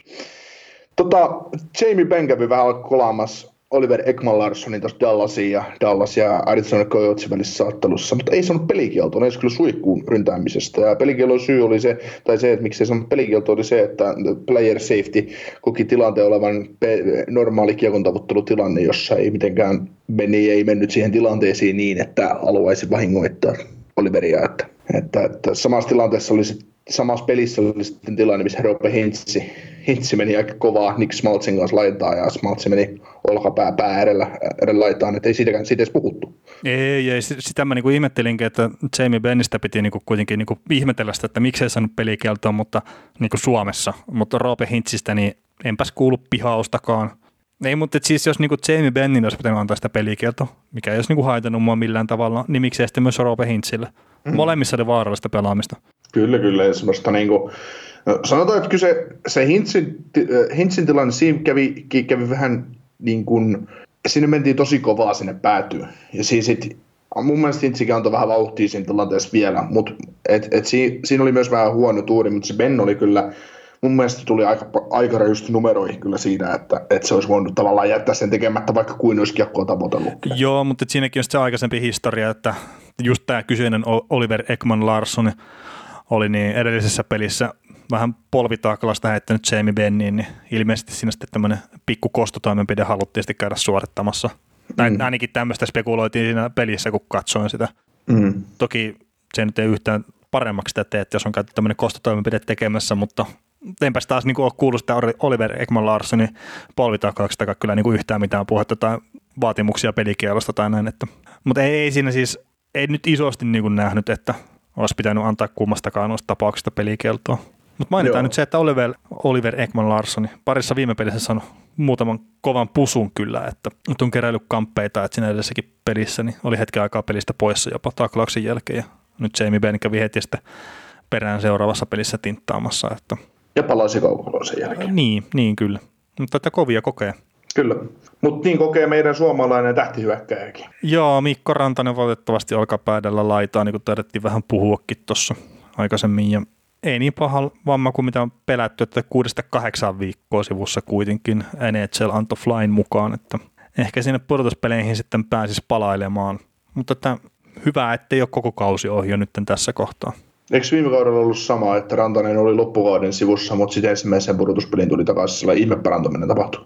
Öö, joo, mikä, oliko se joku ranne vai mikä? Joku, joku tämmöinen mystinen sillä oli kyllä, mutta se, se kyllä vaikutti ehkä sen pelin siinä niin pudotuspeleissä sitten vielä. Joo, ei Calgary, kyllä se vastaan pelasi hyvin. Sen teki siinä maalejakin mun mielestä aika hyvin siinä sarjassa, Joo. mutta kuitenkin, että et ei taas on niin kuin, kyllä, niin kuin, se on sääli, kun Rantanen on kuitenkin, mä pidän sitä kokonaisvaltaisesti parhaana suomalaislaita hyökkäänä tuossa sarjassa, niin, niin, se on sääli, että se kokee noin paljon iskua, että sieltä, sieltä voisi tulla vaikka millaisia tehoja, mm. jos se pääsisi pelaamaan ei, ehjiä kausia. Että, sitten kun tämmöiset, tämmöisetkin olkapäivammat, että sieltä ei mennyt kuitenkaan, se oli murtunut se collarbone, eli toi, oliko se sitten solislu, Mm, joo, niin, niin tota, no se on pieni luu, se, se tulee nopeasti, mutta ei se silti ikinä, kun mennään olkapäähän syrkkimään, se ei ole ikinä hyvä asia. Pääasia, Ei. mutta ettei olkapä, olkapäätä ruvettu niin korjaamaan, se on sun loppukausi siinä ja, ja tota, urallekin taas ikävä isku, mutta, mutta, mutta tavallaan hyvä, että selvisi niin kuin noin, noin, noin vähällä ja pystyy luistelemaan se kuitenkin treeneissä, että ei niin kuin se luistelu, luistelu ei katoa mihinkään.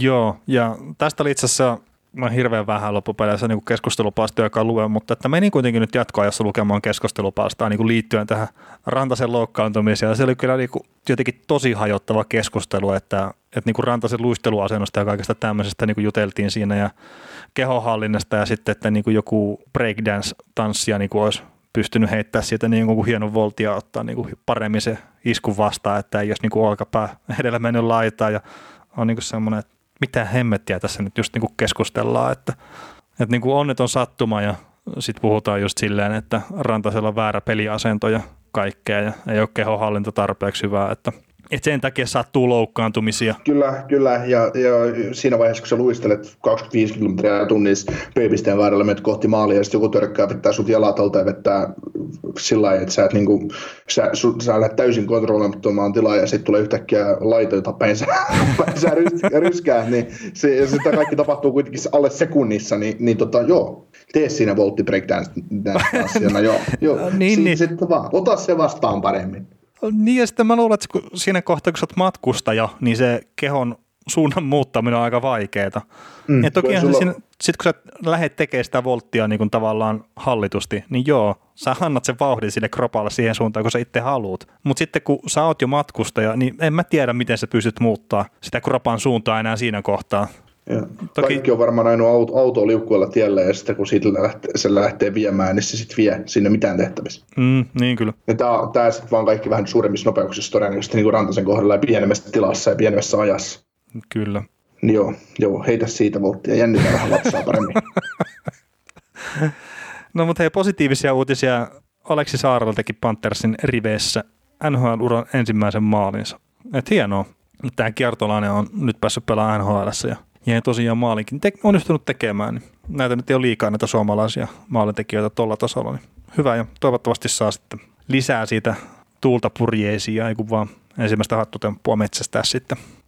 Ja itse asiassa sama peli taisi olla sitten, missä toi Barkove oli siirtynyt Pavel Bureen ohi sitten kaikkien aikojen maalilistalla tuossa Panthersin riveissä, että teki siinä pelissä maalin numero 153 ja Bureel oli tosiaan 152. Ja suomalaisvärihän siellä on niin tilaston kädessäkin, että Olli Joki on 188. Että, että ei siinä, mutta että tällä kaudella Barkko vie vielä Jokisen ohi tuu menee tuossa tilastossa. joo, toi kyllä kertoo tuosta organisaatiosta paljon, että niiden niin kuin kaikkien aikaan paras maalintekijäorganisaatiossa on Olli Jokinen, 188 maalia. Siis se on, siis ei, ei mitään pois taas Ollilta, eikä miltään muultakaan, mutta siis huoh. No joo, Onks, on siellä saattaa Vegasissakin olla jo enemmän maaleja tehneitä pelaajia. ei nyt sentään. Vegas on sitä kolmatta kautta NHL, että niin. Mutta huomioarvosta tuossa esimerkiksi Pavel Bure, mikä on, on sen 152 maalia tehnyt, niin se pelasi maan 223 peliä tuossa organisaatiossa. Mm. Parkkovilla 470 peliä taskussa. Niin, kyllä. Ja Pavel Bure oli jäädyttelemässä Floridassa. Niin, no 60 maalin kausia taas pari vetää siihen jäädyttelemässä. Niin, niin. mutta eikö se kuitenkin parhaat vuodet tuli takana? No joo, ei siis loukkaantumista rupesi sitten tuossa kohtaa, tai no enemmän ehkä siellä Rangersissa, mutta kuitenkin rupesi loukkaantumista sitten vaikuttaa ja sen takia jäi pelejä väliin jo niin kuin Panthersin aikoina ja itse asiassa aikana niin kuin Vancouverissakin. Et muistaakseni polvet oli hänellä semmoinen, mikä tota, ei oikein kestänyt. Niin, pelaaja, jonka kaikki vahvuudet perustuu luisteluun, niin su- suurimmaksi osaksi niin, niin tota, siltä kun vedän polvet, niin eipä siinä sitten. Kyllä, kyllä. No joo, suomalaiset ja uutiset ja kaikki kivat on käyty. Viikon joukkueet. Yes. Viikon joukkue ensimmäisenä Arizona Coyotes ja, ja, ja Coyotesin tämän kauden tilastot tässä kohtaa kautta on 30 voittoa, 26 tappio varsinaisella peliajalla ja sitten 8 tappio varsinaisella peliajan jälkeen. Se on 68 pistettä kokonaisuudessaan ja peleihin suhteutettu pisteprosentti on siellä 19. Joukkue on tehnyt 169 maalia, mikä on siellä 22 kaikkien joukkueiden kesken, ja sitten päästänyt 167, mikä on yhdeksänneksi vähiten. Erikoistilanteissa niin ylivoima 19,1 prosenttista siellä 20 ja alivoima 83,1 prosenttista, mikä on kuudenneksi parasta. Ja Arizona sitten laukoo kohti vastustajan maalia 31,2 kertaa per peli, mikä on siellä 18, ja sitten kohti Arizonan maalia lauataan 32,5 kertaa per peli, mikä on siellä 23. Että et semmoiset tilastot tuosta Arizonalta, ja sitten jos nyt haluaa niinku ottaa tuon Darcy Kemperin loukkaantumisen tuohon mukaan, niin sen jälkeen joukkueen tilastot on ollut 10 voittoa, 14 tappia ja varsinaisella ja 4 tappia sitten varsinaisen peliajan jälkeen, että, että aika, aika heikot tilastot on ollut tosiaan Kemperin loukkaantumisen jälkeen. Joo, tota Arizonasta nyt on täl, tällä viikolla meikäläinen näki kaksi peliä, niiltä ei varmaan enempää pelannutkaan, niin niin tuota, puolustaa erittäin niin kuin mun mielestä hyvin ja pelaa, pelaakin hyvää, hyvää, hyvää peliä, mutta kun se maalinteko on suuri ongelma ja niille maalipaikoille pääsy, niin se niin kuin vaikeuttaa kummasti tätä voittamista. Että, että se on melkein aina, kun tuo joku päästää kaksi maalia, niin alkaa olemaan ihkeät. No joo, se on kyllä. Vaikeita on, on jos niin kuin ei pysty kolmea maalia tekemään niin kuin suurimmassa osassa peleistä. Joo, että siis niin kuin, erikoistilanteesta nyt, mitä, mitä tässä katsoo, katsoo niin kotona äh, todella laadukas erikoistilanne joukkue, mutta sitten vieraissa vähän sukeltaa, sukeltaa jo, että versus kotipelaaminen tietysti. Että. No joo, etenkin siis alivoima on kotona niin kuin toiseksi parasta, että se on 87,3 prosenttista ja sitten vieressä niin kuin taas on 79,8 prosenttista ja siellä on 14, että ylivoimassa ei isoja eroja. Mutta sitten tietenkin tuo huonontunut AV-pelaaminen varmaan näkyy siinä, että päästetyt maalit, niin kotona on 74, mikä on seitsemänneksi vähiten, mutta vieressä on sitten 93, se on siellä 15, että se pelaaminen ei suju, että 15, 15, 4 on siellä tilastot ja eipä siinä kotona 15, 11, 4, ettei sekään nyt mikään niin kuin maailman mullistavin tilasto on, mutta, mutta se on niin kuin mielenkiintoinen, että 16. joulukuuta toi Taylor Hall ostettiin siihen joukkueeseen ja sen jälkeen kuitenkin Arizona toi öö, niin kuin tehtyjen maalien lukema per peli, niin se on tippunut. Et se on niinku aika jännä. Niin, mitä siinä, sit, mitä siinä on mahtunut tapahtua sit siinä joukkueessa? Et se, et oliko se sit, kun Kempperi jäi, jäi niin kuin pois, niin se joukkue on joutunut muuttaa pelitapaa ja jotenkin puolustavammasta tai muuta. Niin, en mä tiedä, onko se nyt joutunut muuttaa sen isommin mitään, että mutta ei se niin kuin Taylor Hallistakin me puhuttiin, että, että se ei ole se maalintekijä, mitä tuo joukkue vaatii, että se on pelintekijä. Ja sitten kun siinä ei ole oikein niitä pelaajia, jotka pistää sitä kiekkoa, niin ei se Taylor Hall välttämättä sitten itsessään kuitenkaan niin paljon tuo lisää siihen hyökkäykseen, että, että se niin mystisesti olisi niin noussut sitten vaikka puoli maalia paremmaksi per peli. Että semmoista marginaalista pienenemistä on ollut, mikä on kuitenkin aika ihmeellinen. Mm. Joo, sitten tota, tähän joukkueeseen, niin jos ajatellaan kokona, kokonaisuutena, joukkueen niin mallia ja pelitapaa ja valmennusta. Mä tykkäsin silloin kesällä, kun ne hankki Phil Hosley sinne valmennukseen Rick Dosetin, Dosetin kaveriksi, niin, niin, niin, niin siinä, siinä puolustuspelaamisessa näkyy niin kuin se hyvä piirre just. Et se, se osaa puolustaa, se on hyvä, hyvin, hyvin puolustava joukkue, mutta se, se on niinku vasta tavallaan matkalla sinne, sinne mitä se niinku parhaimmilla pystyy olemaan. Et kyllähän niinku tosta, mun mielestä tuosta hyökkäyksestäkin voisi saada enemmän irti, mitä siitä on otettu, mutta kun sen tyypit vähän, on, vähän alkaa olla niinku semmoista, ne kaverit, että, että se ei niinku, se on sitä hyvää, hyvää peruspurtajaa se joukkue täynnä. Se on hyvää semmoista kakkoskerroksen väkeä. Mutta se on ihan eliittikaveri puuttuu sieltä. Ja mitä, mitä Phil Kesselillä on maaleja tällä hetkellä? 13. Niin, se oli jo vähän. No, no se oli jo vähän, mutta Kesselikin on jo ehkä enemmän siirtynyt sitten pelintekijätyyppiseksi pelaajaksi kuin sitten just tosiaan maalintekijätyyppiseksi, että ja toki maalintekijäksi varmaan tuohon hankittiin, mutta viime kaudellakin 27 maalia ja 55 syöttöä, niin, niin, niin, ei siinä. Ja no sitten jos on nyt kertaalle on tässä niinku puhkassut tuon 30 maalin rajan, niin, niin, niin viimeisen, tota, mitä tässä nyt on, kuuden kauden aikana, niin ehkä se Kessinin tavallaan semmoinen häikäisevi maalintekovoima on niinku taakse jäänyttä elämää. Joo. Mitäs muuten Kesselistä sen verran, kun kesällä hän siirtyi Arizonaan, niin mä luin semmoisia juttuja, että nykyään Arizona on viihdyttävämpi joukkue seurata, kun siellä Phil Kesselin kaltainen pelaaja. No onko se susta? No sanotaan näin, että sen perusteella, mitä mä katsoin nyt kahtena peräkkäisenä päivänä noin pelit, pelit tota Arizonalta ja nehän oli niinku plussia vastaan ja Dallasia vastaan, niin no okei okay, vastustajatkin on semmoisia vähän niin ja näin, että miten viihdyttävää kiekkoa niistä sitten saa irti, mutta kyllä mä niin näen jotenkin Arizona semmoisena niin mielenkiinnon tappajana, ei niin millään pahalla, mutta just semmoisena niin tylsän jääkiekon pelaajana. Joo, ei se niin kuin, mä itseltä, itse, itse katsoin sen Arizonan viikon ainoan voittopelin Andersia vastaan ja sitten Dallas-matsin, niin, niin tota, no ei, siis ei Phil ole mulle syy katsoa Arizonaa yhtään sen enempää. enempää. Niin kuin, tässä joukkueessa on paljon hyvin nuoria hyökkäjiä, yksi ihan huikea nuori, nuori puolustajakin. Ja, ja tota, tämä joukkue olisi kiva nähdä pudotuspeleissä ja nähdä, että mi, mi, mikä, mitä tämä on oikeasti, koska tästä niin puuttuu se tietynlainen identiteetti vielä. Pudotuspelit tarvisi sen, tämä joukkue tarvisi pudotuspelit, että se pystyisi näyttämään oikein kyntensä. Että millainen, kuin, kuin äkäinen se johti sitten on oikeasti puolustuspelillisesti. Vai tarviiko tämä joukkue, joukkue taas uuden valmentajan ja uuden ajatusmallin, miten sitä, mihin sitä lähdetään viemään? Niin, siis en mä tiedä, tämä, tämä joukkue siis kun just se Taylor Hall on, niin kuin vaikuttaa, että se on melkein ainut just se ase siellä hyökkäyspäässä. Että se vaikutti hyvin yksinäiseltä noissa parissa pelissä, mitä mä katsoin itse tällä viikolla. Niin, niin ei se ole hyvä juttu. Ja, ja sitten nyt toi viimeisimmästä pelistä, niin Jacob Chakrun oli puolustuksesta esimerkiksi sivussa, niin sekin on aika merkittävä juttu, jos taas tolle joukkueelle.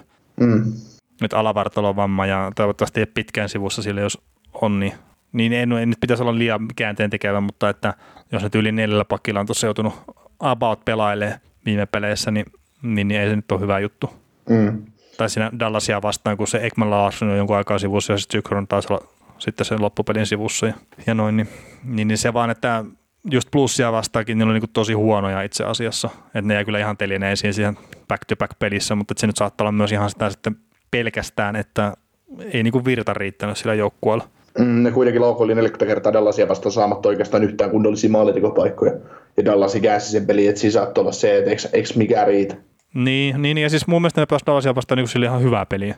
Niin, niin, pelas, mutta, mutta ei niillä vaan niin kuin, äh, Dallas olisi voinut ihan hyvin tappaa sen pelin ensimmäisen kypän aikana, kun ne laukoi sen 15 kertaa kohti Adin Hilli, ja Hilli teki paljon hyviä torjuntoja ja näin, ja sitten hän no, otti pelin niin kuin haltuun, haltuun ja olisi periaatteessa voinutkin tehdä enemmän maaleja, mutta, mutta ei sitten vaan niin kuin saanut, saanut tulosta aikaiseksi, mikä sitten taas niin kuin kuvastaa tuon joukkueen, että niin kuin pystyy periaatteessa näennäisesti hallitsemaan pelejä, mutta, mutta tota, ei, vaan niin kuin, ei vaan riitä se ihan, ihan, ihan se skillsi siihen, että, että mitä tekee, mutta tässäkin joukkueessa on jännä, kun mä oon tässä nyt viime aikoina kerännyt näitä näitä joukkueiden rostereita, että mistä, mistä kukin pelaaja on tullut ja miten, miten pelaaja on saapunut organisaatioon, niin kun katsotaan pakistoa, niin tuossa pakistossa on kaksi omaa varausta, OEL ja Chikrin.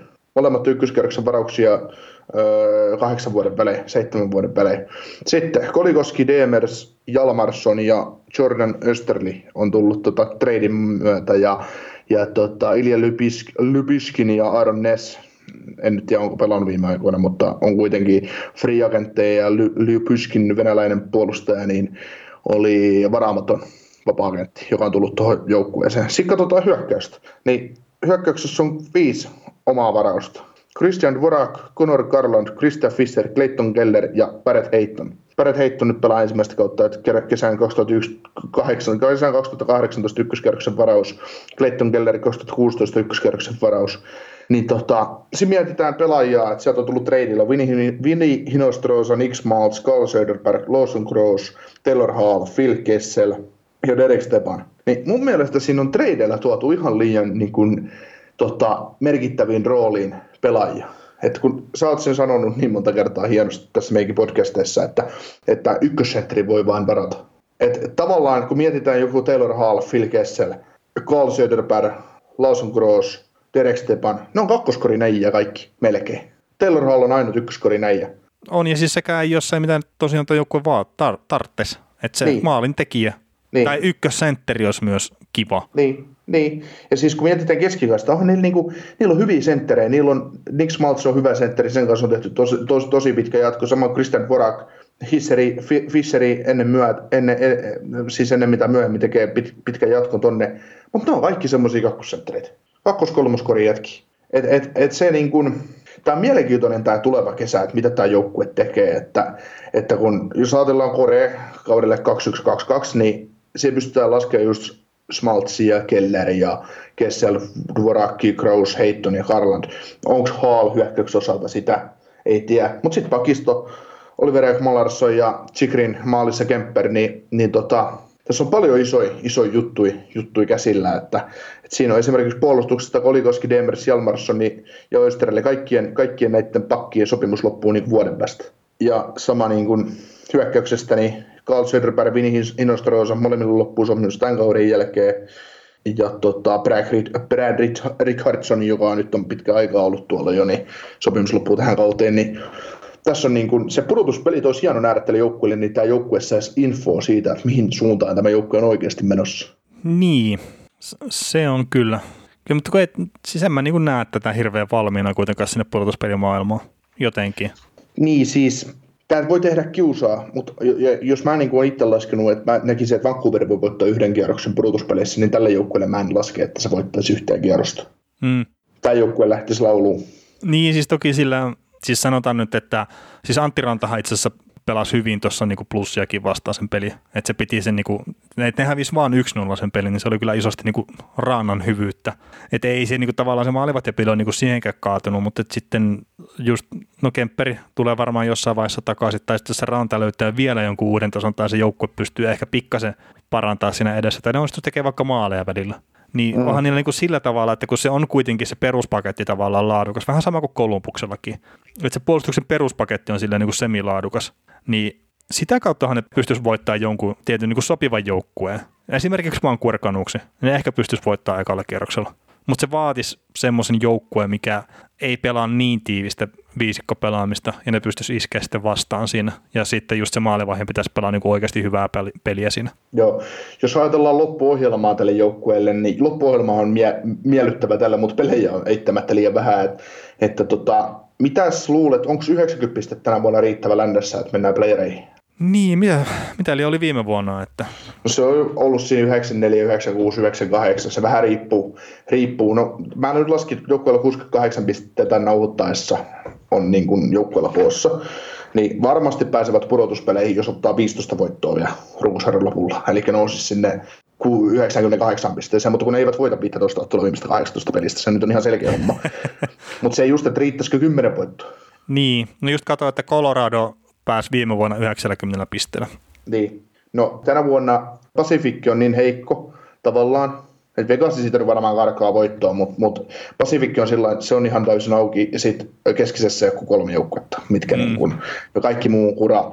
Niin siellä voi se 60 pistettä olla aika lailla se, mitä, tota, noin, mitä, mikä riittää, eli Arizonan kohdalla ne tarvii 11 voittoa. Niin. 11, voit, 11 voittoa, niin, niin sit sulla on se 90 pistettä koossa.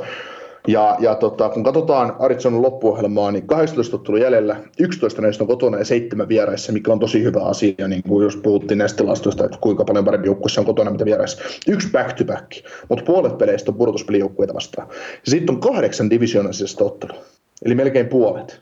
Viisi peliä lännen joukkueita vastaan, viisi peliä idän joukkueita vastaan ja kaksi kertaa kohtaa Winnipeg. Siinä on niin kuin, Arizona saumaa, mutta sen täytyy mm. vaan, niin kuin, vaan yksinkertaisesti voittaa ne pelit Jetsiä vastaan. Se on yksi semmoinen merkittävä tekijä tässä. Niin, kyllä. Ja muun muassa katsotaan kotiohjelmaa, niillä on vastas New Yorkia, New York Rangersia, niillä on Detroitia kotona, niillä on Florida kotona, Buffalo kotona, no Nashville muun muassa kotona ja Winnipeg kertaalleen kotona. Niin no, tiukkaa on, mutta, mutta No joo, mutta tämä on niin monien näiden joukkueiden kanssa kyllä sama juttu, että tiukkaa on. Ei siellä lännessäkään oikeasti selviä joukkueita kuin kolme, mitkä menee playereihin, niin kuin tällä hetkellä voidaan sanoa ihan sata varmasti. Mm, niin mitkä, kyllä. Ei onnistu, mitkä ei onnistu pelaamaan itseään pihalle sieltä, ei millään tavalla. Kyllä. Mutta mites, miten sä näet sitten tämän Arizona Coyotesin, että meneekö se pudotuspeleihin? Alkaaks aikat loppua keskeisesti, kun, kun mietitään. Sanotaan, että mä toivon, mutta mä pahaa pelkään. Niin, ne kun mä vaan just sitä, kun musta tuntuu, että mä oon niin joka joukkue tullut tiputtamassa taas näistä, mistä ollaan niin juteltu, että just Edmontonit ja Vancouverit ja, ja näin, että kyllä niin melkein kaikki ollut tiputtamassa pois, mutta että just Arizonan kohdallakin, kun hirveän paljon on niin haasteita nähdä sitä pudotuspelijoukkueena. Ja sitten kun, mm. Onko ne nyt pelannut NHL eniten pelejä, sitten kuitenkin tuo 64?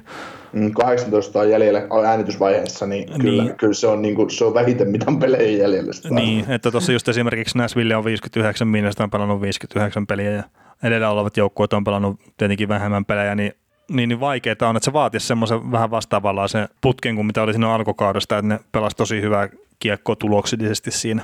Joo. Tarvitsisi samanlaisen putken, mitä Tampa Bay Lightning, joka meillä on seuraavana viikon joukkueena.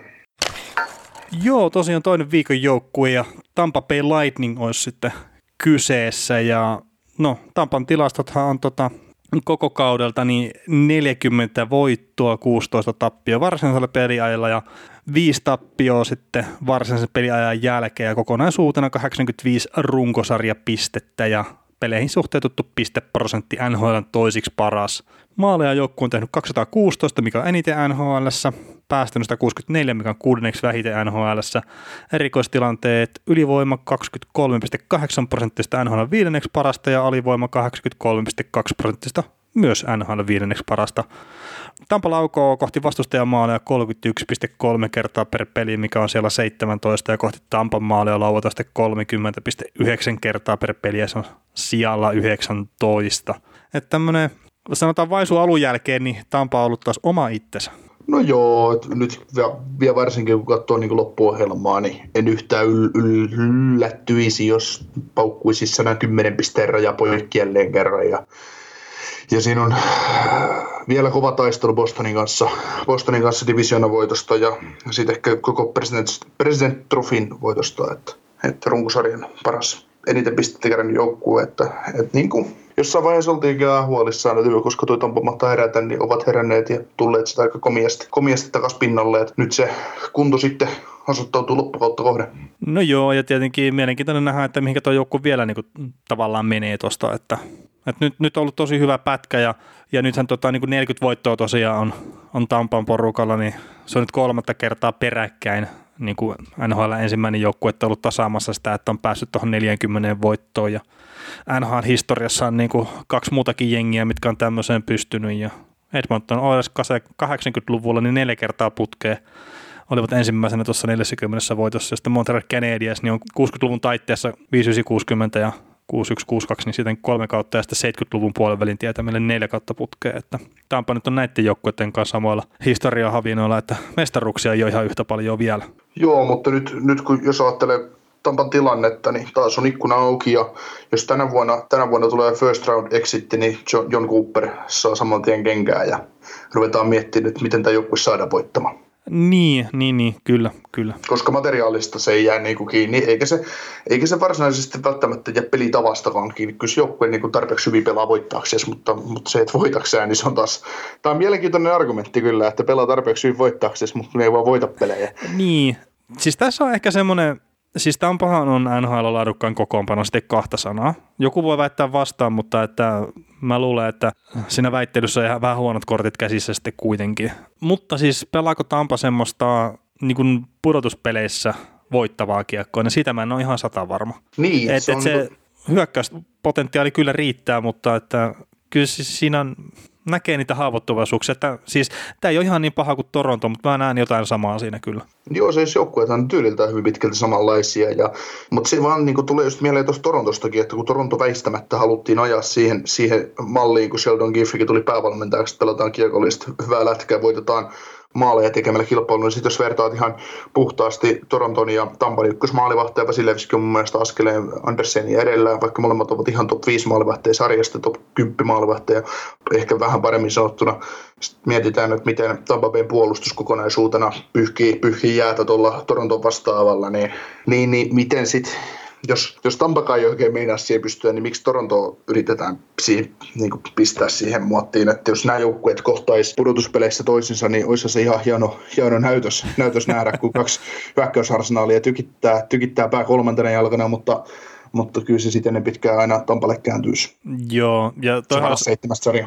Joo, mä oon itse asiassa samaa mieltä, ja taisi itse mielenkiintoinen Tampa ja Toronto niin kohtaispudotuspeleissä, että just tuosta Natura Statrikista katselin noita eri maalivahtitilastoja, niin Tampa Baylla on näitä vastahyökkäyslaukauksia, niin heitä kohti on sitä kymmenen kertaa laavuttu, mikä aina on toiseksi niitä, ja Toronto on sitten ykkösenä 117, niin se olisi varmaan kyllä semmoista vastahyökkäysfestiä kyllä sitten se, se kyseinen sarja, että olisi ihan mielenkiintoinen kyllä nähdä se. Joo, siinä voitaisiin olla hyvin lähellä semmoinen pudotuspelisarja, mikä oli tuossa vuosikymmenen vaihteessa kymmenen vuotta aikaa, kun Pittsburgh ja Philadelphia kohtasi toisensa. toisensa että Joo, sinä et tiedä, tiennyt, miten se päättyi aina peli.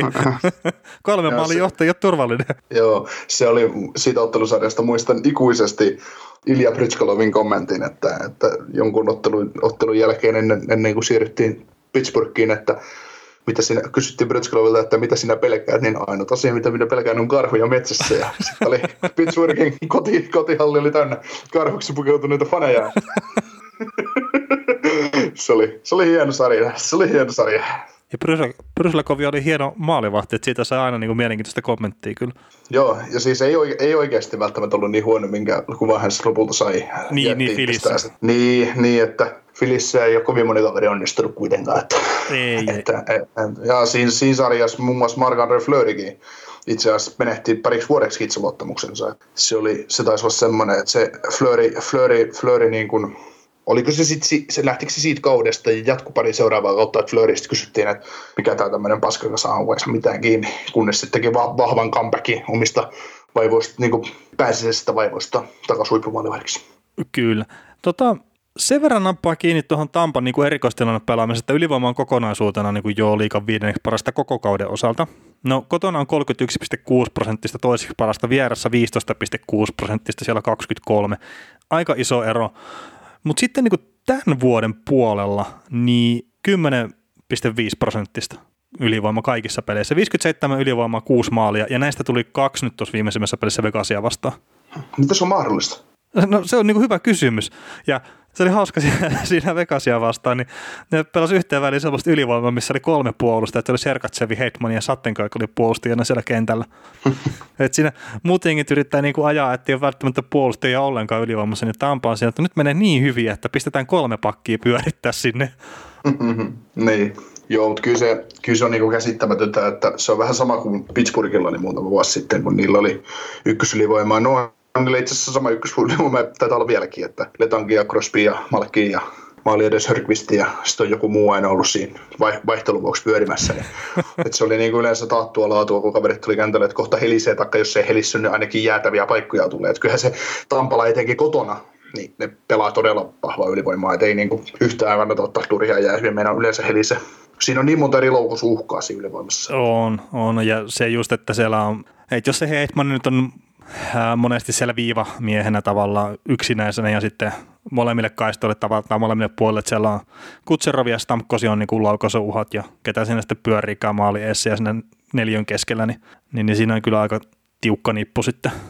Joo, mä muistan syksyllä, kun Rolf Krüger puhui siitä että Buffalo Sabresin ylivoimasta, että minkä takia se oli niin hyvä syksyllä, että kun meillä on joka, joka tilanteesta voi tulla veto, niin siellä kun oli kuitenkin Reinhardt ja Ulofsson ja Eichel ja Dalin ja oliko se Skinneri tai joku muu vastaava, ketä Sestikin oli viidentenä kaverina tai oliko Reinhardt edes, mutta kuitenkin niin, niin siihen kun sä pistät vertailuksi Point, Kutcherov, Stamkos, Hedman ja onko siinä sitten palat vai? Vai ketä siinä, Point, Stamkos, Kutserov, olisiko Killorni tai Maruni ehkä sitten siinä maaliessa. Niin, niin. ja Hetmani, niin, niin, niin siis siinä on, tietysti on olemassa laukasuhkaa ja on olemassa laukasuhkaa. Että. niin siis. Kyllähän mekin ollaan laukasuuhkia, ei niin kummosia vaan. niin. niin, taso se on paskakin taso. niin, sekin pitää saavuttaa. Mm. Mutta mitäs ylipäätään? Siinä on todella vaikeat cap situationit tulossa ensi kesän taas. No joo, ja se varmasti kolme, mistä me puhuttiin aikaisemmin, niin osittain liittyy tuohon, että, että, että yritetään vähän niin kuin pelata sitä tulevaisuutta jo, mutta jotakinhan sitä on pakko pistää sitten pihalle. Ja ketä, niin ne, ketä ne saa, ja siis onko jotain tavallaan vähän niin kuin sovi, sovittu, että, että joo, okei, hei Killor, niin tämä nyt on viimeinen kevät sulle, että parempi pelailla hyvin, sitten pääset jonnekin muualle vielä, tai mikä se onkaan se tilanne sitten. Et nyt näyttää 6,2 miljoonaa ensi kauden tuonne palkkakattoon, että olisi tilaa.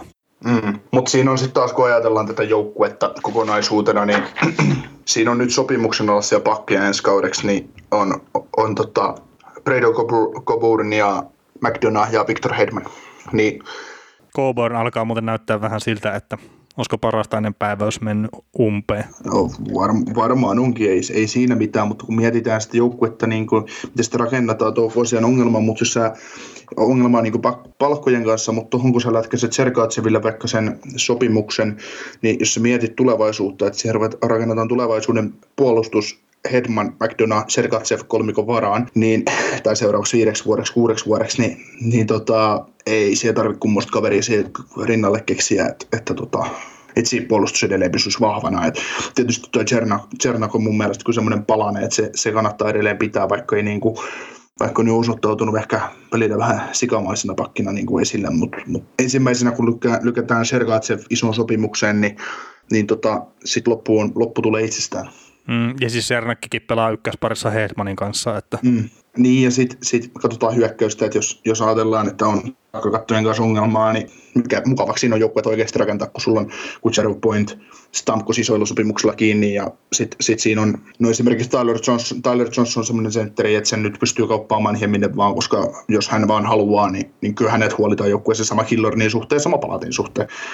Ja sitten joku Cirellikin, niin pelaa tosi vahvaa kautta, mutta haluaako välttämättä edes isoa sopimusta vielä. Totta kai siis haluaisi varmaan 10 miljoonaa vuosia, niin kuin me kaikki, mutta, mutta se, että melkein ottaisiko, ottaisiko hänkin edullisemman sopimuksen, jotta voi pelata kaksi-kolme vuotta vielä tuossa jengissä ja tietää, että sitten on taas helpompi tilanne.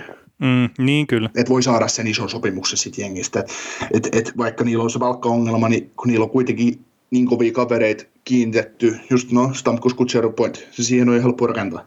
Mm, että vaikka siitä kauppaa, vähän kaup, yrittäisi kaupatakin muita pois, tai ei saisi edes pidettyä niin kuin nykyisin, että joutuisi periaatteessa luopumaan, luopumaan just Jereleistä ja kumppaneista niin treidien myötä tai muuten, niin, niin tota, ei se, ei se tuosta lahivaa kaada mihinkään. No ei, ei. ja siis no toi Sireli, kun sä mainitsit, niin sehän se itse asiassa siinä YVllä pyöri ykkösYVssä siis ainakin toistaiseksi, mutta, mutta onhan siellä siis niin ne, että Heidman, Kutserov, Stamkos, Point, ne on ne kaverit, niin kuin, että se on vähän sama kuin Pittsburghissakin, että silloin se tietty runko siinä niiden varaan, kun sä pyörität sitä sitten muuta porukkaa siinä ympärillä vähän uudestaan, niin se ei joka kausi ole välttämättä contender, mutta nyt mitä 15 vuotta, mitä tuossa nyt on Crosbykin pelannut, niin kyllä se aika hyvin on niin kuin koko ajan siellä Pittsburghissa mennyt. Joo, ja sitten vielä muistetaan, että Tampassa pelaa sarjan top kolme maalivahti. Koska niin, maalivahti niin, on niin, pitkällä, sopi, pitkällä mm. sopimuksella kiinni, niin kun tärkeimmät pelaajat on kiinni, niin se on ihan sama siinä vaiheessa se niin sanottu kalppa, palkkaongelma. Ja koska katto onnistuu, katto nousee koko ajan, niin, niin tota, se on niin kuin, ei se, tässä on Tampalla ikkuna taas seuraavat kolme vuotta auki. Joo, joo. Nyt ja on sit... tietysti taas paras chanssi. Niin no nyt on taas, ja totta kai ne niinku tavallaan panostaa siihen niiden tämän, tämän vuotisen mahdollisuuteen ja kertaa, niillä menee tosi hyvin ja niillä on hyvä joukkue ja kaikkea. Ja tämä on varmaan taas parempi mahdollisuus nyt tänä vuonna kuin sitten ensi vuonna. Ainakin tällä hetkellä se niin näyttää siltä, mutta että miten se palapeli muodostuu.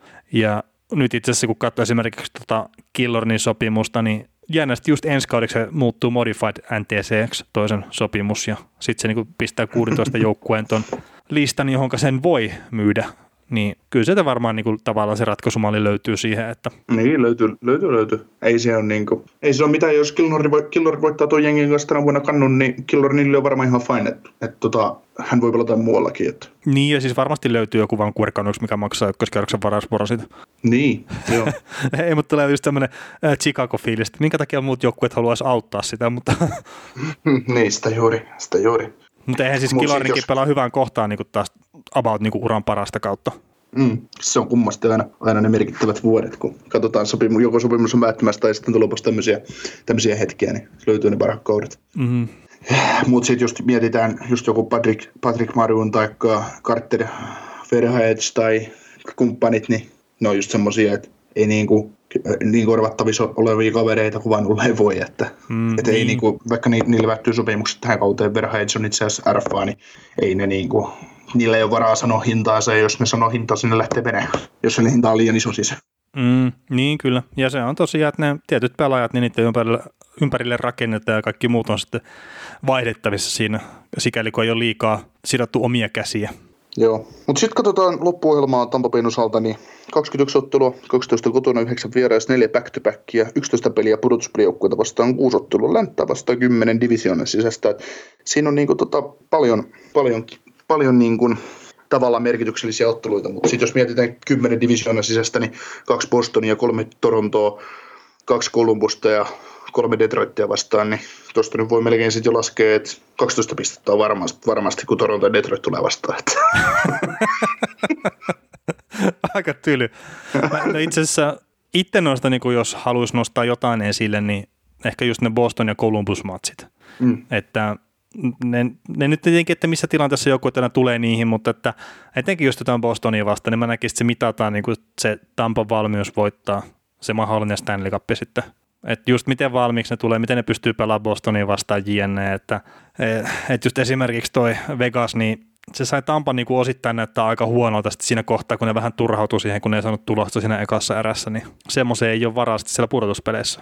Ja Joo, se on, just, se niin kuin, just niin kuin Bostoni, niin se kyllä varmasti jaksaa junnaa ja niillä on ne Pasternakit ja kumppanit, jotka sitten pystyy todella laadukkaasti vasta hyökkää, kun se paikka tulee. Joo, ja sitten jos ajatellaan vielä tätä Tampan loppuohjelman helppoutta, no ei se nyt, nyt ole tietenkään, että sä pelat kolme kertaa Boston, kaksi kertaa Bostonia vastaan ja näin, ei se sillä helppoa, mutta jos ajatellaan, niin no nyt pelaa ne pelas Vegasia vastaan ja niillä on Arizona vastaan vierasottelu.